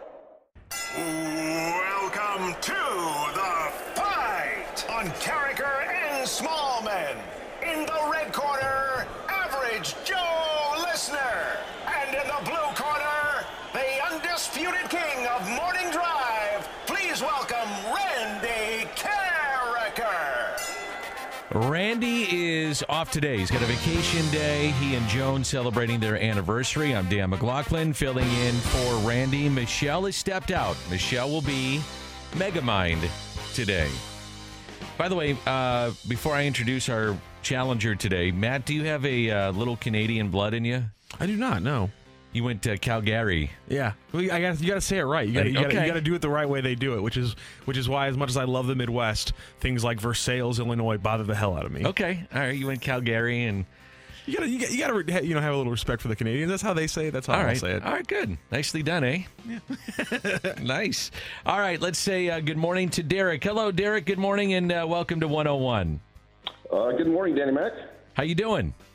Oh, pretty good. Yeah? Uh, Danny Mac, I wanted to add, I'm a fellow Lindenwood alum, and I think we're around the same age, so we might have been there at the same time. Oh, good. Uh, are you near 50 years of age? I'm 45, so okay, I'm, a, getting there. I'm a little bit older than you. Did you enjoy your experience at Lindenwood? Yeah, great school. Great. What did you uh, get a degree in? Actually, my degree is in sport management, and now I'm an insurance agent. So Yeah. this is how life works out sometimes. Obviously, it paid off. yes, uh-huh, for sure. Uh, where do you work at? Um, I'm a local insurance agent here in uh, Kirkwood. Awesome. Awesome. Well, thanks for playing. Thanks for listening, and good luck to you. Thank you, sir. Okay, let's go. Here we go. Who was the first player in Major League Baseball history to hit 50 or more home runs and not lead the league? Was it Jimmie Foxx? Was it Lou Gehrig or Ted Williams? I'm going to go Jimmie Foxx. Okay. Who was the first player in NHL history to tally over 100 points? Bobby Hull, Phil Esposito, or Bobby Orr? I'm going to say Bobby Orr. What inning did Fernando Tatis hit two grand slams in the same inning? Was it the eighth, the third, or the fifth? I think uh, I'm going to go third inning. Who started at third base for the Baltimore Orioles when Cal Ripken Jr. ended his Iron Man streak? Was it Ryan Minor, Jeff Reboulet, or Willis Otanez? Uh, can I get this one more time? Sure. Was it Ryan Minor, Jeff Reboulet, or Willis Otanez? I'm just going to say Ryan Minor. That's a total guess. Okay. That was a good guess. We will uh, bring Michelle in. So, Derek, are you a uh, longtime listener, first time caller, first time on the fight? What, what do we got here? Um, I've actually been on the fight. It's been a couple of years. I think it was the four o'clock fight last time I was on. Yeah. And how did you fare against Randall? Uh, actually, I took him to the Hall of Fame round, but lost, so he got me in the end. Okay. Well, you get a superior challenger today in Michelle Smallmon. Yeah, Michelle, right. say good morning to Derek. Good morning, Derek. How are you? Pretty good. Good morning, Michelle. Now, I I think you would agree, Derek. None of us have the minds of, and this is no disrespect to you, Michelle. None of us have the minds of one Randall Karraker. Would you agree? Everybody agree? Um, Yeah, it's I'm facts. not. I'm not Fair. taking Michelle for granted, though. okay, Oh, I, I'm not you, taking her Derek. for granted either, but I'm going to give the choices to Michelle as well. Okay. Sure. Mhm. Okay. All right. I would do that for myself as well if I was playing myself. You know, Dan, I see by the way how this is working. I'm leaving today to go on vacation for Yeah. two weeks, so I'm undoubtedly going to lose this fight, which means that I can just head, hang my head in shame and go off on my trip. Whereas you're going to be filling in for me. So had you lost the fight, this is something you'd have to wear for a while. Of course. yeah, but- I see how this is working. Well, here's the deal, though. Randy will be back on Monday. Uh, Derek did pretty well, I got to tell you. Okay. So pressure's on, and uh, we can uh, get Randy all upset on Monday when he loses on Monday. okay, deal. Which is one of my favorite things that happens because he gets all red and then he, he'll get mad at Matt and say that, well, I mean, that question was, sir, that question was not right because I did this, sir. You know, If you're, a big fan of, does. if you're a big fan of 90s NBA, come in for Monday. I love how Randy too will be like, actually, I remember that day. It was the third Tuesday in July. I was working as an usher at the stadium, and this is actually what happened. When he corrects you, he has specifics. Yeah, it was a day game on a Thursday, and then I took Joan to go see Wall Street, and Martin Sheen was great in that. Yeah, yeah, of course. Maybe he saw Heat though, Dan. You still haven't seen it, have you? I'm downloading a ton of movies for my flight because it's a long flight. Heat is on the list. Don't you worry. I watched a great movie the other night. By What the was it? it's hilarious. Bad Words with Justin Bateman. oh, the movie is called Bad Words. Yeah, it's oh, hilarious. Never seen it. Okay. It's really funny. Okay, so to the fight. Sorry, All right, Derek. here we go. Sorry. See, okay, I'm, I'm postponing this because I don't want to lose. question one. Here we go. Uh, you were around this time, Michelle, so you should know this one. Who was the first player in Major League history to hit 50 or more home runs and not lead the league? Was it Jimmie Foxx, Lou Gehrig, or Ted Williams? Well, logic would tell me that Ted Williams and or Lou Gehrig would have led the league at some point. So I'm going to go Jimmie Foxx. Okay. Who was the first player in National Hockey League history to tally over 100 points? Was it Bobby Hull, Phil Esposito, or Bobby Orr? Hmm. I'm going to go. Ooh. I really have no idea. Let's go Bobby Orr. What inning did Fernando Tatis hit two grand slams? He did that against Chan Ho Park and the Dodgers. Mm-hmm. Was it in the eighth, the third, or the fifth? I believe that was earlier in a game. So Ugh. So here's the thing about doing the fight is you think you know the answer and then you start second guessing yourself because of nerves and pressure. But I'm gonna go third inning. Okay. Who started at third base for the Orioles when Cal Ripken ended his Iron Man streak? Was it Ryan Minor, Jeff Reboulet, or Willis Otanez? I had no idea about this one. Yeah, what? Give me the options again. Ryan Minor, Jeff Reboulet, or Willis Otanez? I don't even remember some of these. Well, one guy I don't remember. Well, I'm gonna go Willis Otanez just because I like the name and I have no idea. Okay. I do believe we may have a winner. Am I correct with that? Yeah, we do have a winner. Go ahead and ring the bell. Just win, baby. That's for you, Derek. Oh, don't do that. That's for Derek. No. I'm supporting him. The hell with Derek. No offense, No, Derek. Derek's a no, smart I- guy. I mean, I like Derek. He's a Lindenwood Lion. And don't get, I'm sorry, Derek. I retract the statement of the hell with you, Derek. But no, All don't I do do the is win. Just win, win, win no. the medal. Don't Come do on, I'm hyping him up. I wanted Derek to win. When Randy's not here, I don't have to hear it. Right. That's what makes it great if he's not here. But we're doing it in support of the listener. We're not shaming him. He won. He beat me. when Randy is not here, I'm I want you to win. No offense, Derek. Again, I'm sorry, but I want Michelle to win. But if you're if like Monday when we come back, yes, I'm going for Derek Yes, to of beat course. Randy. Of course. But Dan and I are compadres here. We're both not megaminds, so we support each other. We support one another. No, good job, Derek. All right, let's go through the answers here. Who was the first player in Major League history to hit 50 or more home runs and not lead the league? That's a tough year, but Jimmie Foxx both got this right. Jimmie Foxx hit uh, 52, I think it was, and then uh, did not lead the league in home runs. Shout out to Jimmy. First player in NHL history to tally over 100 points. Both got this wrong. It was Phil Esposito. Oh, yeah, before my time. That was in the 68 69 season, but Yeah. Phil Esposito, 126. He was the first over 100 points. Wow. What inning? You both got this right to hit two grand slams off of Chan Ho Park. So he was the starter. They kept him in unbelievably. Bases loaded both times to face Fernando Tatis and uh, Senior, and he hit them both in the third inning at uh, Dodger Stadium. Okay, so who started at third base for the Orioles when Cal Ripken Jr. ended his Ironman streak? So Derek got this right, and you went with a really scientific answer here because you like the name. Correct. Yeah. It's kind of how some people pick their brackets when they fill out their Yes. March I just like the colors. I like the mascot. I just like the name. You like the name Willis Otanez. Yes. That was the one guy I do not remember. and I remember a lot of like weird dudes in baseball. Like Yeah. I'll come up with some dandies where even like guys that I work with are like, man, I played with that guy and I don't remember him. I'm like, yeah, you don't remember, you know, he had this, that, and the other. And like, what? Yeah. I'm like, yeah, you played with him here and he was there. It, no, I don't remember. I don't remember. I, I kind of faintly remember Willis Otanez. I probably should. He probably played in the league for 10 years. Who knows? But I it's just not out. striking a chord with me. But it was Ryan Minor who was the uh, third baseman when uh, when uh, Cal Ripken ended his Iron Man streak. Okay. So Derek got three, Michelle got two. Michelle, valiant effort. Thank you. Thank Valiant you. At least I got some right. I know you you probably are going to really be upset about this uh, on your two week long vacation, thinking about what happened on this Friday morning during the fight. I'll be crying into my cocktails. I'm sure you will. I'm sure you will. So, Derek, congratulations. Tell all your friends that you won the fight today, and you'll be back on Monday to take on Randy. Thanks, guys. I'll gear up Monday for Randy, and good fight, Michelle. Thanks, Derek. Good luck on Monday. I'll be pulling for you. All right. Thanks, guys. You got it, buddy. We'll talk to you on Monday. That's Derek. He wins the fight, and uh, coming up, we'll oh, talk really a little quick, bit. by the way. Willis Otanez was named the MVP of the 2010 Mexican League season. Well, I mean, that's what I'm saying. I mean, that Yeah, that's should know this terrible. For me, I, I should know that.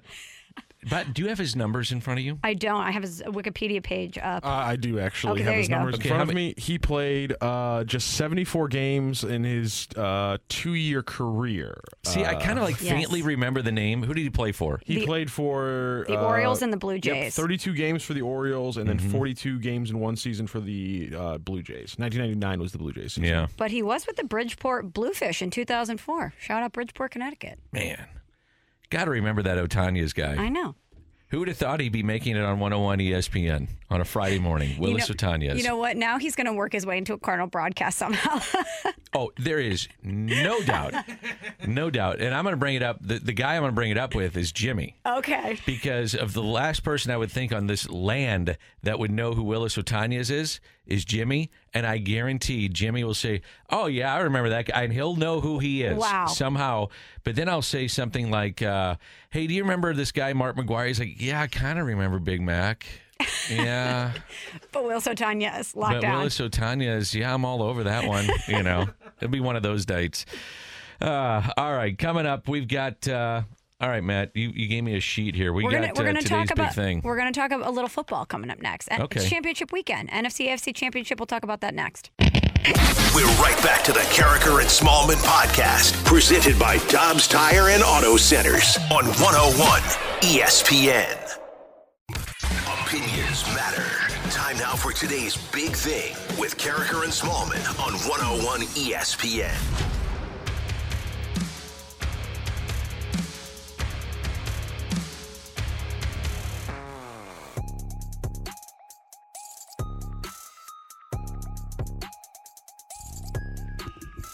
It's Karraker and Smallmon here on 101 ESPN. Danny Max in for Randy Karraker today. We're having so much fun. I can't believe we're already at the bottom of the 8 o'clock hour, Dan. Time flies when you're having fun. Time flies. It does. Uh, when I used to do the show with you guys, it'd be uh, I wouldn't even be halfway home. I'd still be going till eleven. Yeah, I don't know how you did that. That's okay. It was fun.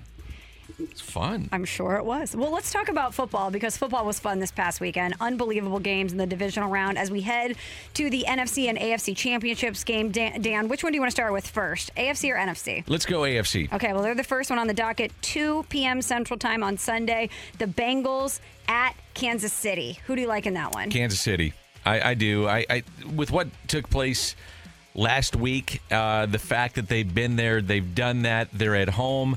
Uh, you've got Patrick Mahomes, best player on the planet, in my opinion.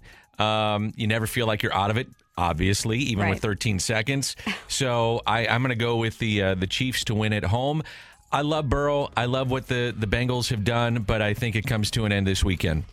Even though the Bengals beat the Chiefs at late in the regular season, 34 31. Yeah, I, I just think at home though, playoff time, different animal, different game, different intensity. Um, that place will be just a circus, especially again with what took place last weekend. yeah. The anticipation for what's happening this weekend. I'm going with the Chiefs.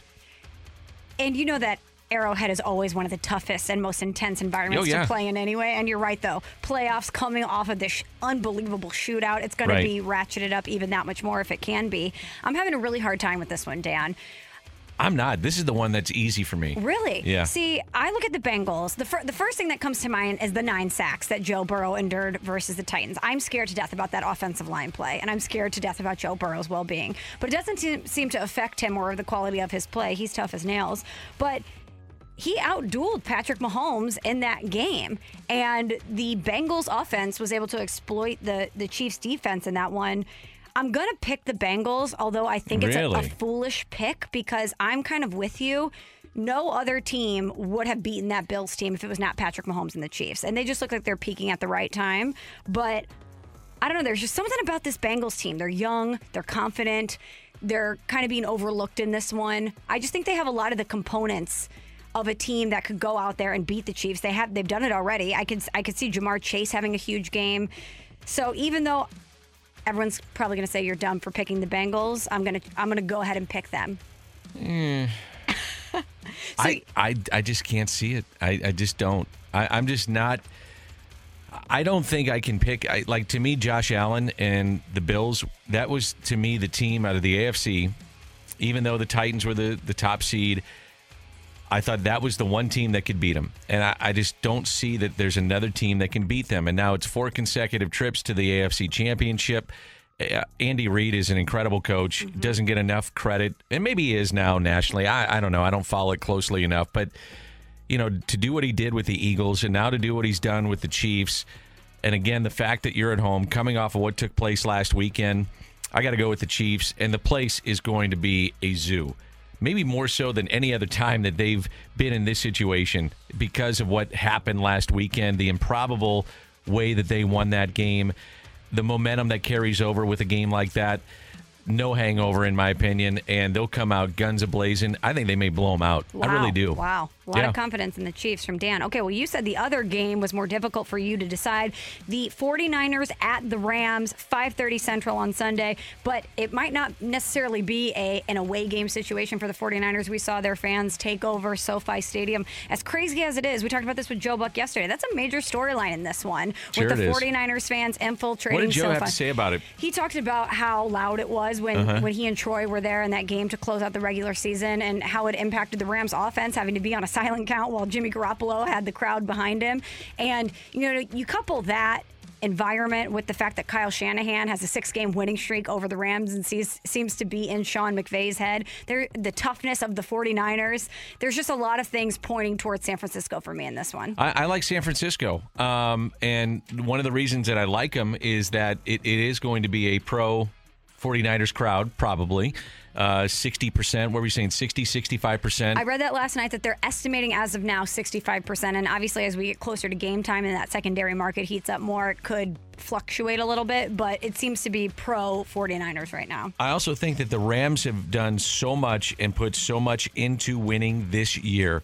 By the way, in a couple of years, this can be a bad team because they have no picks. That's right. It's Super Bowl or bust for yeah, them. exactly. And so the pressure for them to win now is at an all-time high. I do think that factors into this game. I realize they're at home. It's not going to feel like a home game. Uh, they almost coughed it up last weekend. I wonder if there isn't a residual effect from that, like the just the the woo, you know, kind Yeah. of thing.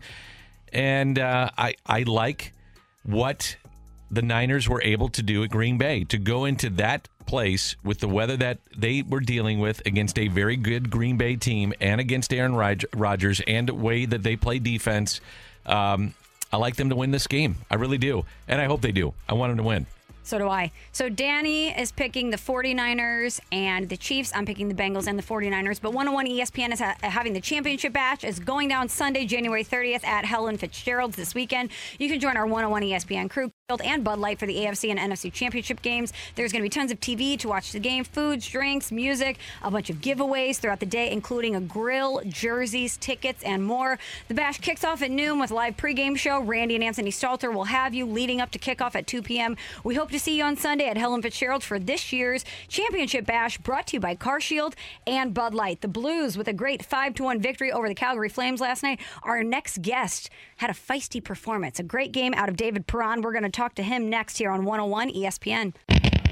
We're right back to the Karraker and Smallmon podcast, presented by Dobbs Tire and Auto Centers on 101 ESPN. He gets the job done on the ice every night. He tucked it in like you'd put the corner of a sheet underneath your mattress in the morning. Blues forward David Perron, and he joins and Smallmon right now Perron, he scores! on 101 ESPN. Driven by Pure Performance, the only stop for all your aftermarket vehicle needs. Karraker and Smallmon here on 101 ESPN. I'm Michelle Smallmon. Randy Karraker is off today, but we have the great Dan McLaughlin sitting in for Randy. Let's head to the Brown and Crouppen Celebrity Line to talk to David Perron. We tried to connect with David on Wednesday. He was having some phone issues, but being the great guy he is, he tweeted at us. He said, Sorry, guys. We were able to reconnect with him this morning. Hopefully, the service is better. Good morning, David. Are you there with us? Good morning. I, I hope so. I went to the Apple store uh, a couple days ago and uh, tried everything, all those resets to get it fixed. So we'll we'll see. But uh, I do appreciate that we're able to connect today. Uh, well, you know what? You sound crystal clear. So whatever are you? Excuse me. Whatever you did, it's working. Well, David, you had a great game last night. We saw the physicality out of you. Your body slamming guys out onto the ice, and your team bounced back after that tough loss on Monday with a five to one victory. You have to fe- be feeling pretty good this morning about your performance and the team's. Yeah, no, it was a great response for sure. I think uh, we definitely weren't happy with the way we played in Calgary. It was a good trip for us. We could have made it a great one, and, and then we just kind of came out at no energy. Uh, kind of left uh, Binner out to dry uh, there in Calgary, and so obviously we we wanted to bounce back and show that we can play with these guys, and uh, they're a really physical team, and um, so we wanted to respond in that regard as well, and uh, it was a great performance by us. Hey, are you a fan of uh, WWE or uh, pro wrestling or anything like that? No, I'm a fan of emotions, though. I, I, I just felt like I, I wanted to play with more, definitely, and um, I don't know. I wasn't pleased with how it, the play happened with with that guy in particular, and obviously, you don't want to, to hurt anyone out there. And I'm glad that turned out to be okay. And I, I kind of realized uh, afterwards he had no helmet. It's kind of in the midst of the emotion, all that stuff, but. uh yeah, I wanted personally to to kind of up up my game, up my physicality, and um, I, I haven't scored as many goals as I'd like uh, for our team recently. But you got to bring other things, and and then uh, once you go through that, I feel like uh, the rest will come. And uh, we I thought our line was was pretty solid last night, and we we want to keep it going.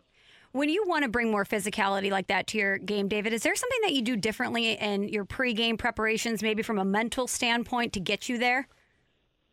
Uh, no, not really. No, I, I, I go through my routine uh, pretty uh, similarly um, every single day, basically from the morning to to the night. I, I just feel like it, it gets me into that, that zone that I want to be in uh, to be uh, mentally uh, ready and prepared to to play whatever game um, we need to play. And I, I think that's what's great about hockey. Like it, it's not a sport that uh, you necessarily need to, to to be at your best every single night. You can find a way to um, be a positive for your team, uh, depending on how you need to play that night. And um, I definitely, I felt like I did that, uh, and I, and I felt like uh, as a group we responded really well. So um, it's good to see.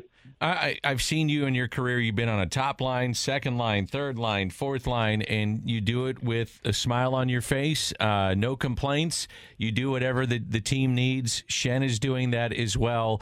I, I would assume that's got to be the sign of a good team when you have good players that are Yeah. considered. You know what? Hey, you guys could be stars or you could be role players, and um, and sometimes you're the stars, sometimes you're not. But you guys all mesh, and that that to me, from the outside look, looking in, is what you guys have going on with the Blues this year. Yeah, well, uh, definitely, it's it's what uh, one of the biggest reasons why we won in, in 2019 when Steen went down on the so to speak fourth line and, and kind of adjusted to that role. And it's not always easy. I'm not saying it's always pleasant to to have less ice time. It was definitely a little bit of an adjustment for me, uh, and and that definitely affects your your scoring and some of that stuff. Um, but yeah, like I, I definitely think that uh, we can be a positive. We can be a line that, that can score, and if we we show that we can play like that, we're gonna earn more minutes as well. And uh, I think it's gonna force uh, Chiefs' hand a little bit to to play us more, and we we definitely uh, are gonna be looking to do that next game as well. Uh, we are a different team this year than other years. We we have a, a deeper lineup up front than than probably most of the years, if not any years I've ever played uh, for the Blues. With uh, Buchnevich coming in, Thomas and Kyrou taking a big step forward, uh, signing Brandon Saad, um, and then Barbie as well, uh, offensively, really taking a huge step.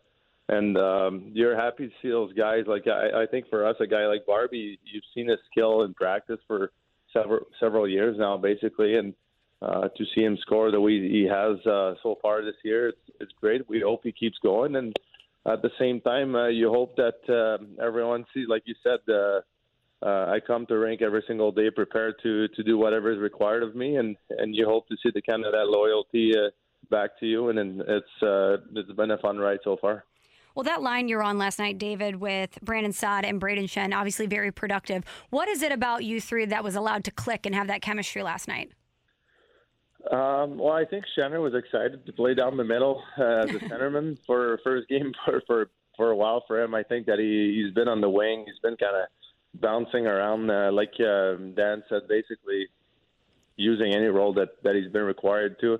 I think Saad uh, is a good element for, for for myself personally. When I play with a guy like that, that's got the speed, it, it helps push my legs wanting to get on the forecheck even more.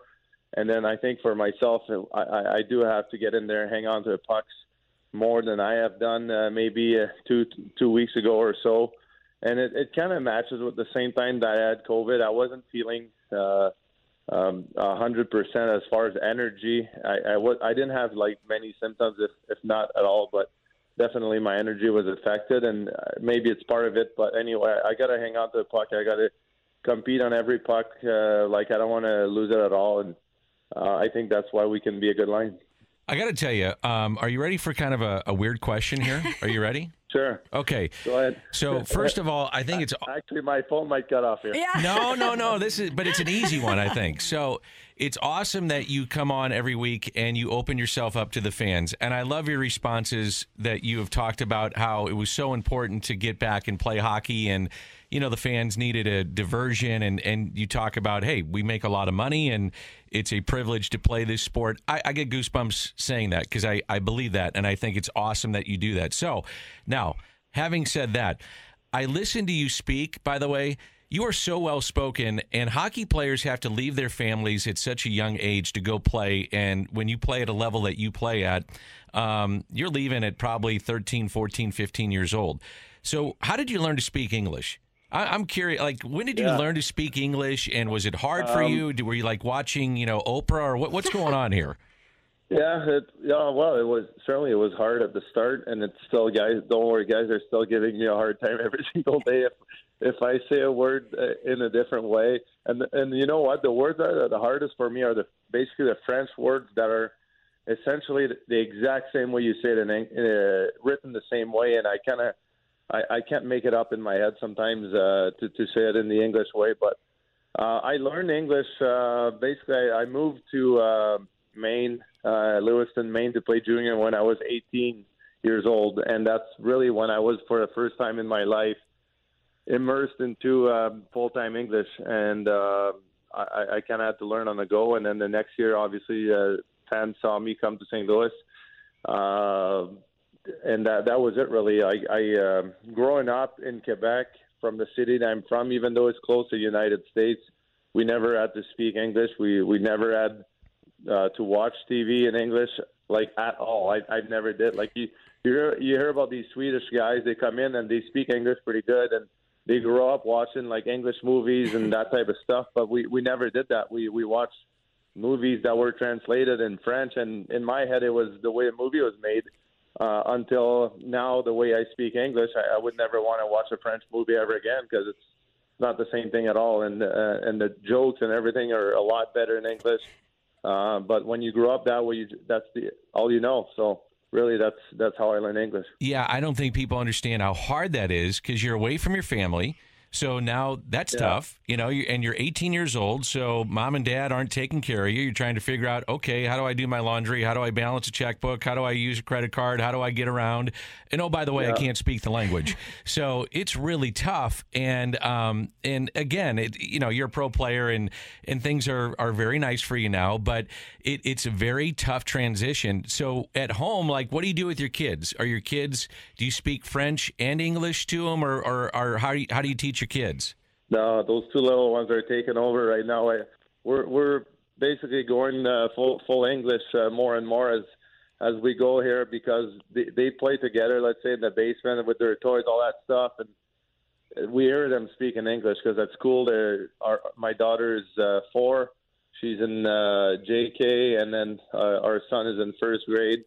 Um, and and they're English at, at school, obviously. So we we try as much as possible to speak French all the time here because we know that if the longer we spend time, the more time we spend here, they- they're gonna want to speak English. They won't care as much for French. So definitely, we like going back also uh, in Quebec in, in the summer for them uh, to speak with with their, their grandparents and, and all that stuff, their friends that they have back home. Uh, but yeah, like they're they're taking over right now a little bit. Their their English is is flawless. It's it's awesome to see. We're we're happy for them. It gives them. Uh, in, in our opinion, a, a huge opportunity in life uh, moving forward in the future. So we're happy for them. Um, and uh, it's it's a lot different than for us the way we, we learn English. Well, they'll appreciate as they get older, though, No that you, that you taught them French at a young age. Trust me about that. No question. Yeah. Well, David, I oh, No, want for sure, for sure. I want ahead. I want to circle back to what we talked about with the physicality that we saw from you last night. We know that you have that in you. Brayden Schenn never afraid to drop the gloves when it's called upon him. But I was thinking about Pat Maroon and when you guys won the Stanley Cup in 2019, he famously went over to the Bruins bench and said, "You guys are bleeped." He was the first one to kind of step up and talk trash if need be. Do you guys have someone on your team like that now that kind of does the Pat Maroon and will will chirp at the opponent when need be? Uh, good question. uh, I I don't know that we have a Pat Maroon. Pat Maroon's a unique character, and there's not many guys like him. He's the best. We we love him in, in the room. We we certainly miss him. Uh, obviously, as a guy and as a teammate, and we're happy for his success that he had in Tampa. Um, yeah, I, I don't know that we have a guy exactly like that. I, I think it needs to be uh, something as we go that will will be found and and maybe deeper as we go in the season and into the playoffs. Definitely, I think every single guy could up that because we're going to need to bring that emotion, that physicality more and more as we go. It, it needs to be a team thing, really. And when you lose a guy like that a couple of years ago that you can't really replace, um, it, it needs to be everyone kind of doing it. I think uh, a guy that I battle a lot against, Torey Krug, um, even though he's not the biggest guy, but he does bring that emotion as well in the corners. I, I, I think he's absolutely unbelievable. I, I, I look at a guy like Bortuzzo. I, I mean, I'm amazed by this guy. Just um, I played with him in Pittsburgh. He he was a guy. Obviously, he's always been a really good hockey player if he plays in the NHL. But I really think for for a bottom pair defenseman is is smart. The way he make little plays on the ice that uh, at times you don't expect for, for for guys that play in that role. And he's definitely a guy that will bring that physicality, that will fight at times, uh, that will uh, defend a teammate, chirp at, at them. So I could see a guy like him ta taking that role a bit, definitely. Um, but I, I also think he's he's playing some really good hockey for us on the PK block and shot. So um, yeah, it needs to be a team thing. Otherwise, Okay, David, I get to ask another weird question. You ready? yeah. Okay, I like this. This is fun. Um, it, I think if I walked into David Perron's condo house 10 years ago and it's like an off night, matter of fact, I know this. Uh, David Perron is watching a hockey game. I know that. And he's probably staying up until like midnight, two o'clock in the morning watching hockey because you love hockey. And that still might be the case. But do you watch football? I know I see you at the baseball game, so I know you're following baseball a little bit. I know you play a lot of golf. So is there an athlete out there that like you follow and you go, "Oh man, I'm going to check on my phone like what's that guy shooting this weekend at this particular event or NFC AFC championships going on? Yeah, I'm going to follow that. I I like that. Is there an athlete out there that you kind of follow that you like?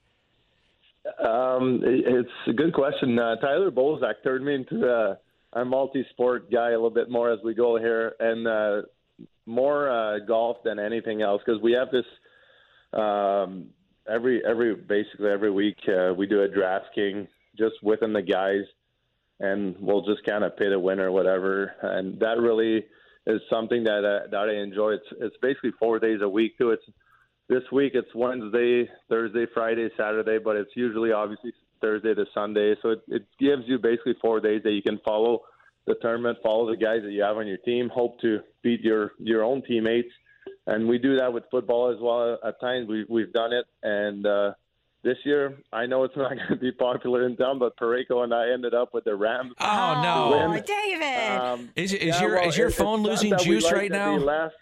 It's not that we like that they laugh in, in anything. It's just, uh, they do have a chance. We we got them sort of uh, uh, in the back door a little bit, and uh, it just happened to be that way. So I, I am following. Uh, I do love the Chiefs as well. I, I, I like Patrick Mahomes like everyone else, um, and and I hope that they have success and they're close to us. So uh, definitely, that's that's how I see it. Yeah. You know what? Uh, go ahead and pull for the Rams to lose, and I'll pay for whatever you lose. Okay, it's all good. I don't know if you want that. yeah, hold him to that one, David. We'll give you his number after the interview. and uh, Uh. final question, David. I wanted to ask you this earlier in the week, but obviously we had we had phone issues. But on the broadcast Monday, Jordan Kyrou was talking about how Sidney Crosby actually asked him for a stick, and he was so shocked by that and thought it was so cool. And it made me think of you. And I wanted to know if there was ever someone that asked for a stick of yours, or someone that you really were a fan of, and you asked for their stick. If you had a story there. Uh, yeah, well, that's a cool story. I remember it, it happened in the morning in Pittsburgh for Jordan, so that was cool for him. And he's obviously a guy I'm a huge fan of his as well, and uh, I'm happy for him the the success he's had this year, and he's going to keep getting better. Um, for me personally, there there have been guys that asked like throughout the year, like many many times. I honestly don't really remember like a superstar like that asking me for a stick, uh, or a guy. The guy that I asked to stick that I was the most nervous about was uh, Alex Kovalev, that used to play for Montreal, Pittsburgh, New York Rangers, and he was one of my favorite players growing up. And uh, just kind of playing against him and uh, asking for a stick was kind of like I was so nervous when I was young. I, when and when we would play against him, I'd basically like be ISO camming him the whole the whole time he was on the ice, uh, just because it was cool and uh, yeah. But it's it's not really something that I do anymore. I, I, think a guy like Connor McDavid, there's not many guys like him out there, uh, so it is special to play against him. But it's just not the same anymore. As you get older, you you, you just go out there, you compete against those guys. You you feel like you belong, and uh, you want to keep getting better as a player. So uh, I, I do like playing against the top players. Uh, When I play with O'Reilly, and we end up playing, let's say, against a guy like McDavid. I do take a lot of pride um, in, in having a really good night, shutting, trying shutting those guys down. Um, so yeah, it's good. Well, David, thanks so much for the time. As always, great stuff. We really appreciate you jumping on later in the week since we weren't able to make it happen on Wednesday, and go get them on Saturday versus the Jets. Thanks, Michelle. I appreciate it. Have a good one. Thank you very much. You're supposed to say merci. Merci beaucoup. Au revoir, David. We'll talk to you later. Yeah. Bye. Thanks. Thank you. All right, that's Danny Mac. great. I'm Michelle Smallmon. Great stuff from David Perron. Yeah, he's I so good. I love your weird questions of the day, Dan. Very fun. I just I I find him fascinating. There's certain guys I find fascinating. He's one of them. Um, when we were going through the COVID season and we had him on, and I was on a morning show with you and Randy, um, he said what I he articulated what I felt, which was I understand this is uncomfortable for players and they had to go through a lot of protocols and still do, but the testing and it's not fun and the isolation, uh, all that stuff. I get it. Okay. But we're not digging ditches for a living here, okay? Mhm. We're not doing some of the, the really tough, hard manual labor that somebody's not getting paid millions of dollars to do. And uh, I, I just, and he said that. And he said, you know, we need to do this as sports needs to be a diversion for all of us so that fans have something to go home to and watch on their televisions as a lot of people are in isolation and we can provide that opportunity. And I was like, thank you. Thank you for saying that. You know, that's that he's right. And I, I believe that. And I think sports provides that opportunity. We can be a diversion for a lot of people. Um, I looked at that with baseball when we came back. We can be a diversion for a lot of people. And so when he said that, I was just, I was thrilled that he finally articulated what I feel about what sports can provide in these times, which is a diversion and something to look forward to, which has been a very dark period in our in our history, you know, and trying to get through this stuff. Mm-hmm. That's right. So, We have so many great athletes in St. Louis. We're so lucky. David Perron, certainly one of them. That's Danny Mack. I'm Michelle Smallmon. Coming up next, we're going to do a little bit of a hybrid segment. It's going to be You're Killing Me Smalls and today's big thing. That's next on 101 ESPN. We're right back to the Karraker and Smallmon podcast, presented by Dobbs Tire and Auto Centers on 101 ESPN. Opinions matter. Time now for today's big thing with Karraker and Smallmon on 101 ESPN.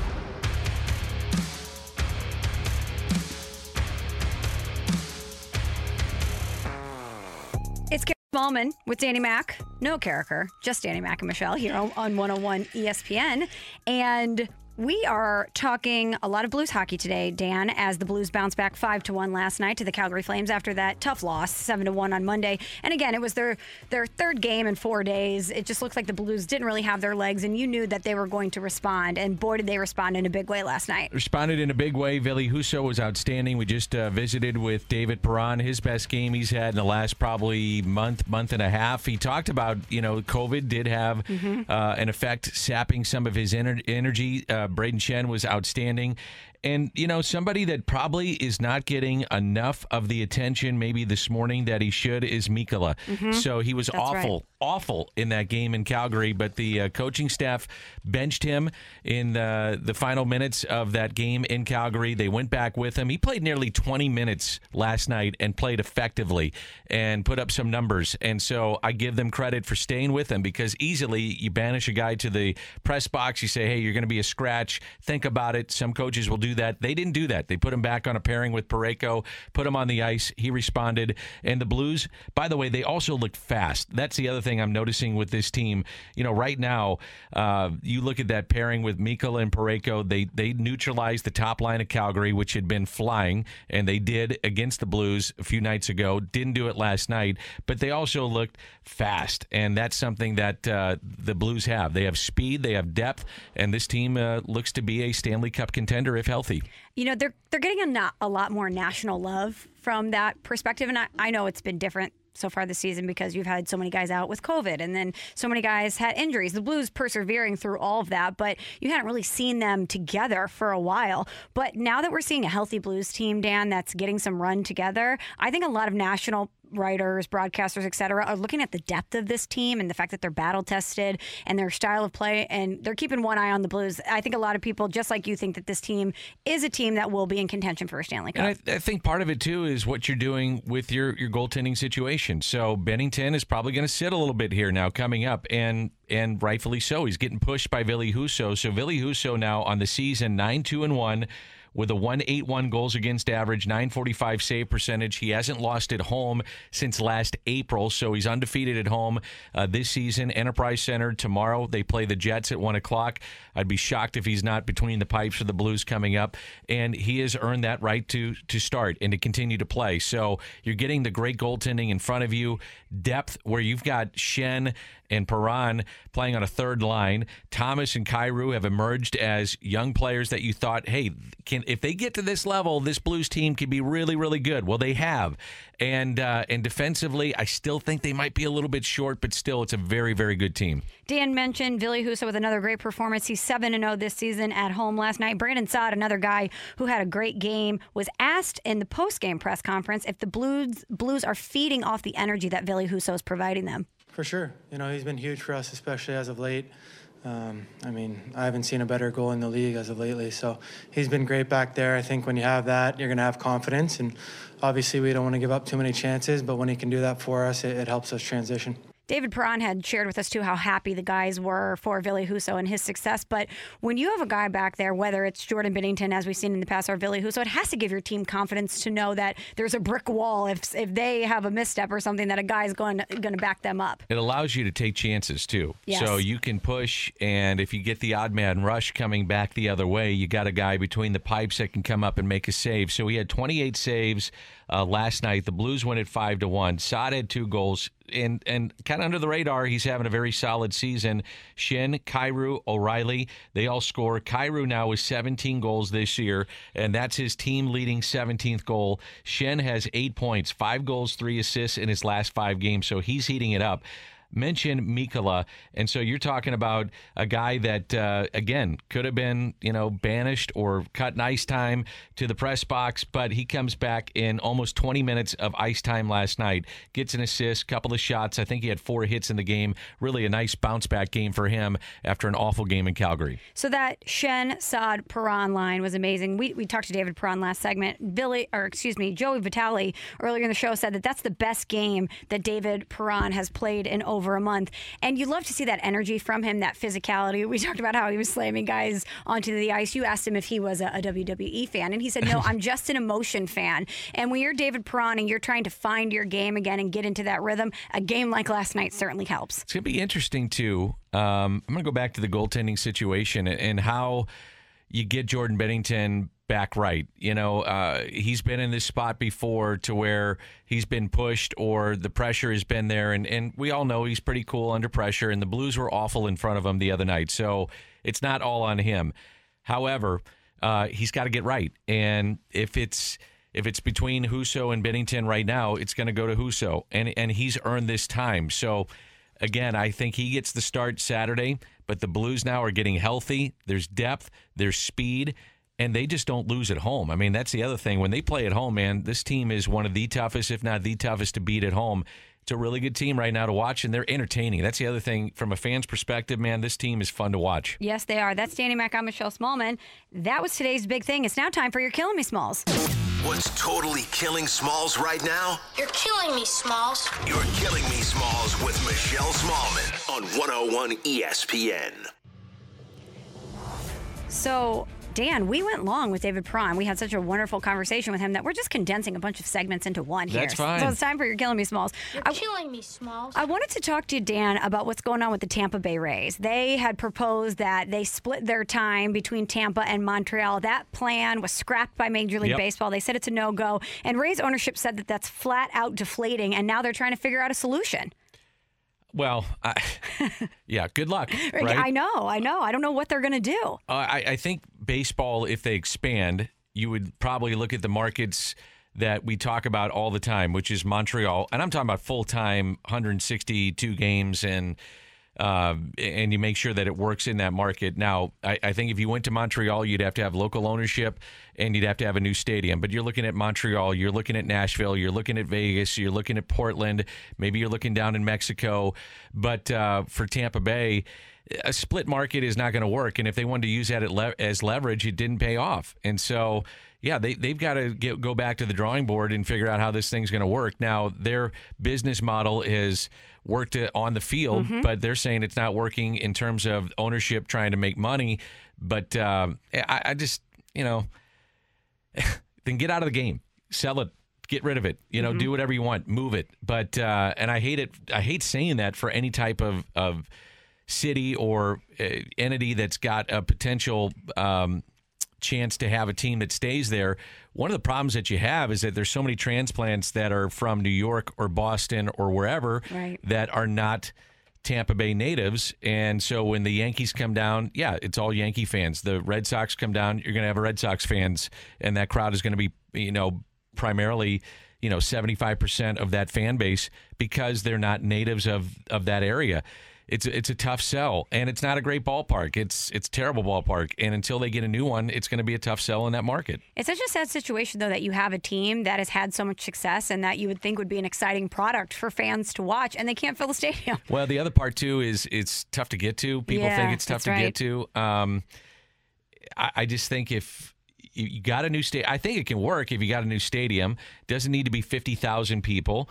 It can work depending on where you put it, but it, it's not going to be publicly funded. It's going to have to take an owner, go in there and say, "I'll build a new stadium and we'll make this thing work, come hell or high water." But that's probably not going to happen. You're killing me, Small. And finally, Dan, I wanted to talk to you, Steelers guy, Big Ben guy. After 18 seasons, yesterday, Big Ben and officially announced his retirement.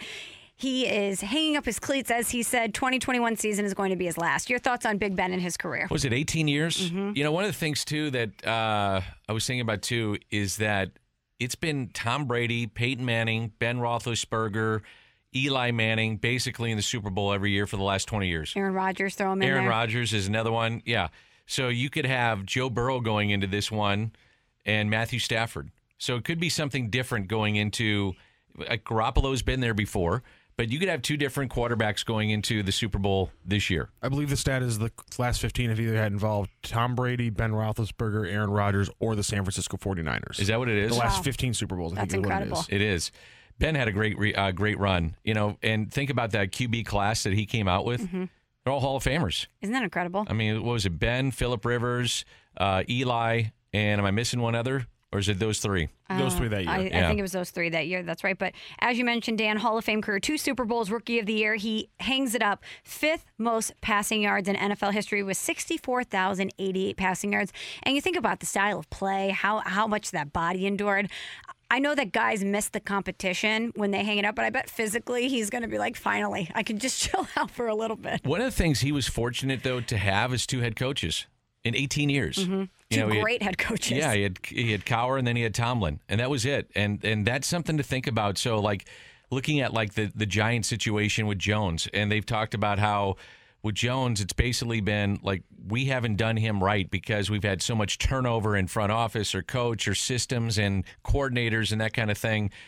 I, I it's kind of like when you always switch coaches or managers or front offices. It's very tough for players to get accustomed or always looking over their shoulder or trying to figure out the system that somebody wants. If you want if you want the best out of the players, sometimes the best thing is to have the same system in place to understand what they want, and then you put the the pieces in around that player so that there's just it's continuity. Continuity breeds success a lot of times through the thick and the thin. It'll come back up. It just takes time, and that's something that Ben did have over 18 years. That's Danny Mac. I'm Michelle Smallmon. Coming up next, we're going to continue our NFL conversation with Mike Sando, amazing writer over at The Athletic. We're going to talk NFC, AFC championship games with Mike. He's coming up next, so keep it here on 101 ESPN. We're right back to the Karraker and Smallmon podcast, presented by Dobbs Tire and Auto Centers on 101 ESPN.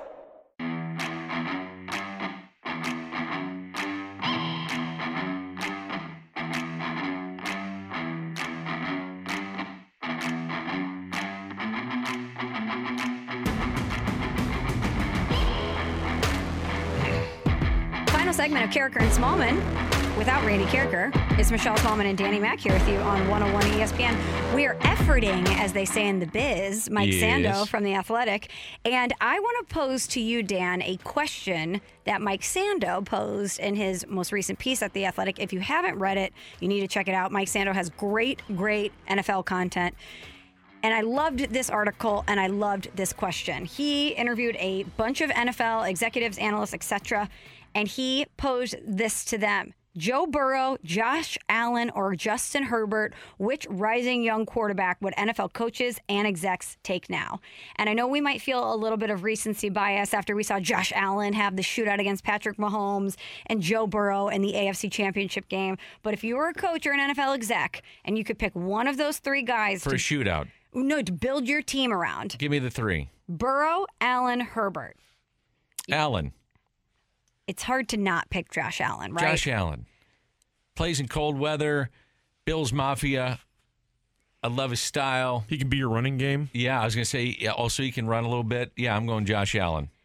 So my first thought was Josh Allen, but look at Joe Burrow and the way he's changed the culture in Cincinnati. Get rid of the football. He was sacked nine times last week. That's not. But think about Get rid what- of the football. Dan. Think about what Joe Burrow will be when he's protected. How scary is that thought? I understand that, but I like a guy that can run a little bit, so I'm going with uh, Josh Allen, and he's got a little, got a little, you know, what do, what do you call that? Swagger? Yeah, a little swagger. Oh, you want to talk about swag? Joey B, come on. No. Joe Cool, he's smoking the cigars. They're doing Oh, Get I the do like Gat. that. He's wearing the shades in the post game. I mean, no one's cooler than Joe Burrow. I do love it after his LSU win when he's just sitting in his uniform smoking a little stogie. He's got he's got a very he's got the code switch down. You know he's he's you know when he, when he's got to be buttoned up and you know Joe Burrow, very nice to meet you, sir. You know he is, but as soon as he can he can cut loose, you know he's throwing out you know he's throwing up you know signs and pictures with his buddies. He's got the cigar. He's walking out. He's talking big. You know he's got Evan McPherson talking. You know calling his shot before he goes out there and kicks it and he relays it to the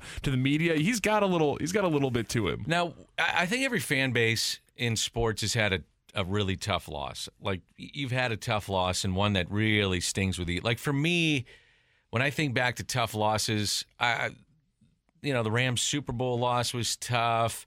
There's been some like the Don Denkinger game for me was tough. Oh, don't worry about it. Don't worry about Matt.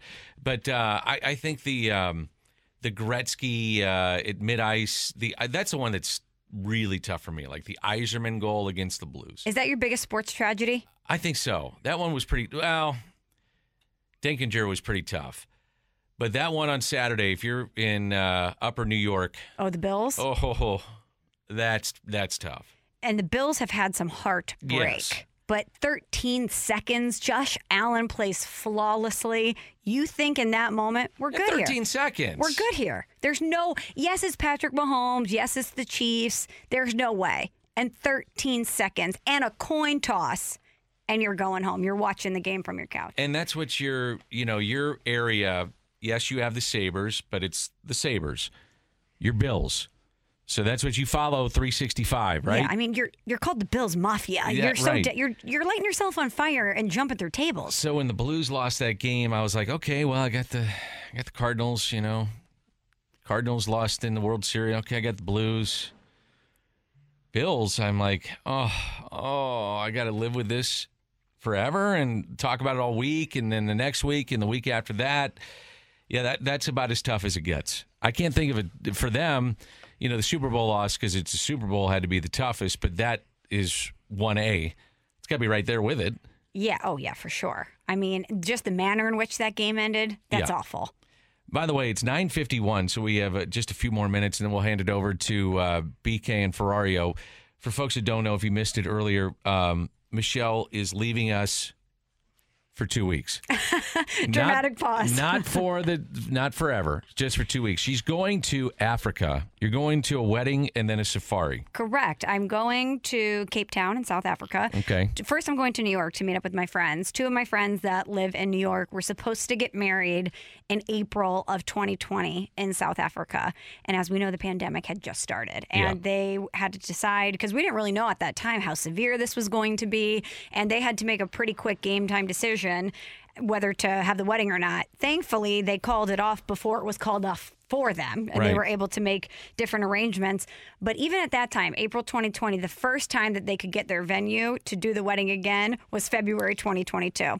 So all of us have been waiting a couple years to go on this massive trip. It's going to be a trip of a lifetime. But as you mentioned, wedding in Cape Town, then we're going on a safari. Okay. So Can't when, wait. when you say you go on a safari, so the wedding is one day, right? No, it's a three day event. Well, I mean, you got uh, what? You got the Yeah. rehearsal. Yeah, well, oh, there or what? Yeah, it's uh, it's on a vineyard actually. So it's like a welcome day, then the rehearsal day, and then the wedding day. Okay, and Because I guess if done. you're going that far for a wedding, they're going to make sure that you're having at least a few days. Okay, so then then that's done, yes. and then you go on the safari. Then we go to Cape Town for a few days, then the safari. Okay, How so? When I think safari, it's not it's not just a one day event like where you're going right. It's safari's like just multiple days. Several days, yes. Okay, what do you do on a safari? Well, from what I understand, we ride around in a Jeep and they take us to various parts of this reserve and we see different animals. And it, it, it changes per day. It obviously varies based on their migration patterns and what's happening, but we're talking lions, giraffes, elephants, everything that you would think would be on a safari That's is what, cool. what we're intending to see. Yes. Make sure your uh, your phone battery is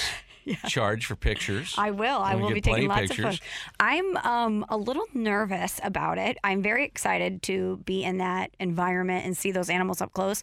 But knowing me and my luck, Dan, that would be the day that the lion was hangry or something and, and wanted to charge at us or was just feeling ornery because you are you are in nature. You're out in the wild with wild animals. So that is a little nerve wracking. What's the uh, what's the weather supposed to be like? High 80s. Okay, so you get Sunshine. nice warm weather. Oh, yeah. All right. How long does it take to get? So you're going to New York first, though, right? Yeah, into a bomb cyclone snowstorm, two Yeah. to 20 inches. So that was a smart play by me. So that uh, that's hitting this weekend. Yes, it's supposed to hit tomorrow, which would be, you know, right when I arrive. So great.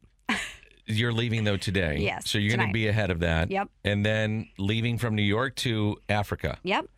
And how do you get there from New York? Is it straight shot? Yes. Okay. And how long's that trip? Who knows? I don't know. I just hope to sleep through it. It's got to be like 20 hours, maybe. 16 No, I think it's less than that. I- 16? yeah, some maybe like 10, 10 plus. Okay. That's All the right. thing about the long trips for me. It's that I cannot imagine taking a plane flight that long.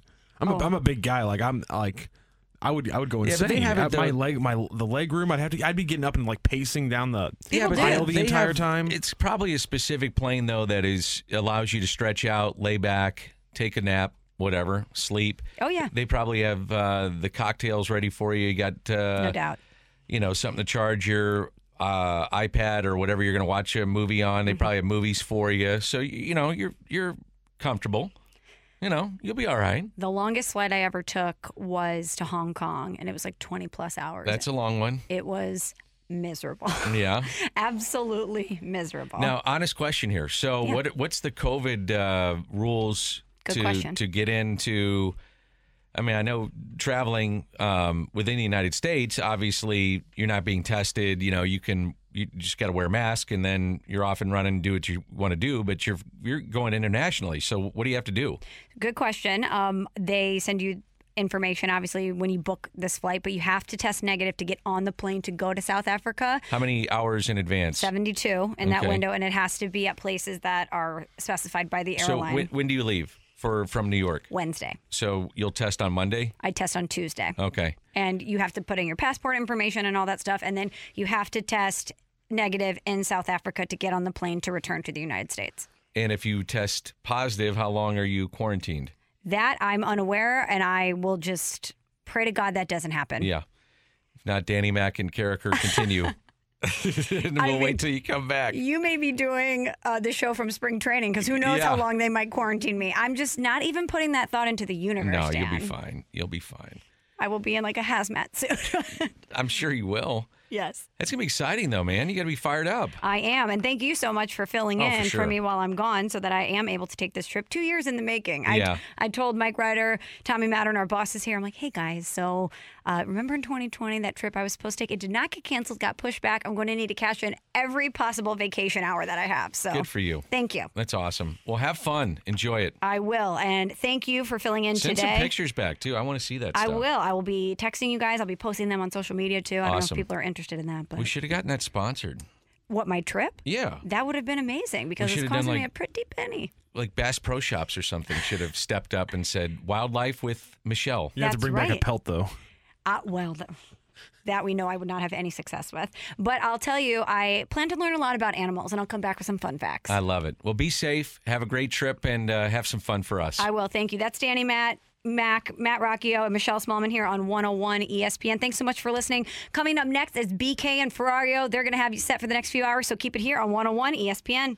You've been listening to the Karraker and Smallmon podcast, presented by Dobbs Tire and Auto Centers on 101 ESPN. Let me guess. Unknown caller. You could reduce the number of unwanted calls and emails with online privacy protection. The latest innovation from Discover. We'll help regularly remove your personal info, like your name and address, from 10 popular people search websites that could sell your data. And we'll do it for free. Activate in the Discover app. See terms and learn more at discover.com slash online privacy protection. Love Target? Well, you're about to love it even more. Target's new Red Card Reloadable saves you 5% every Target trip, in store and online, and doesn't require a bank account or credit check to get approved. Target.com slash redcard to get all the details. Restrictions apply.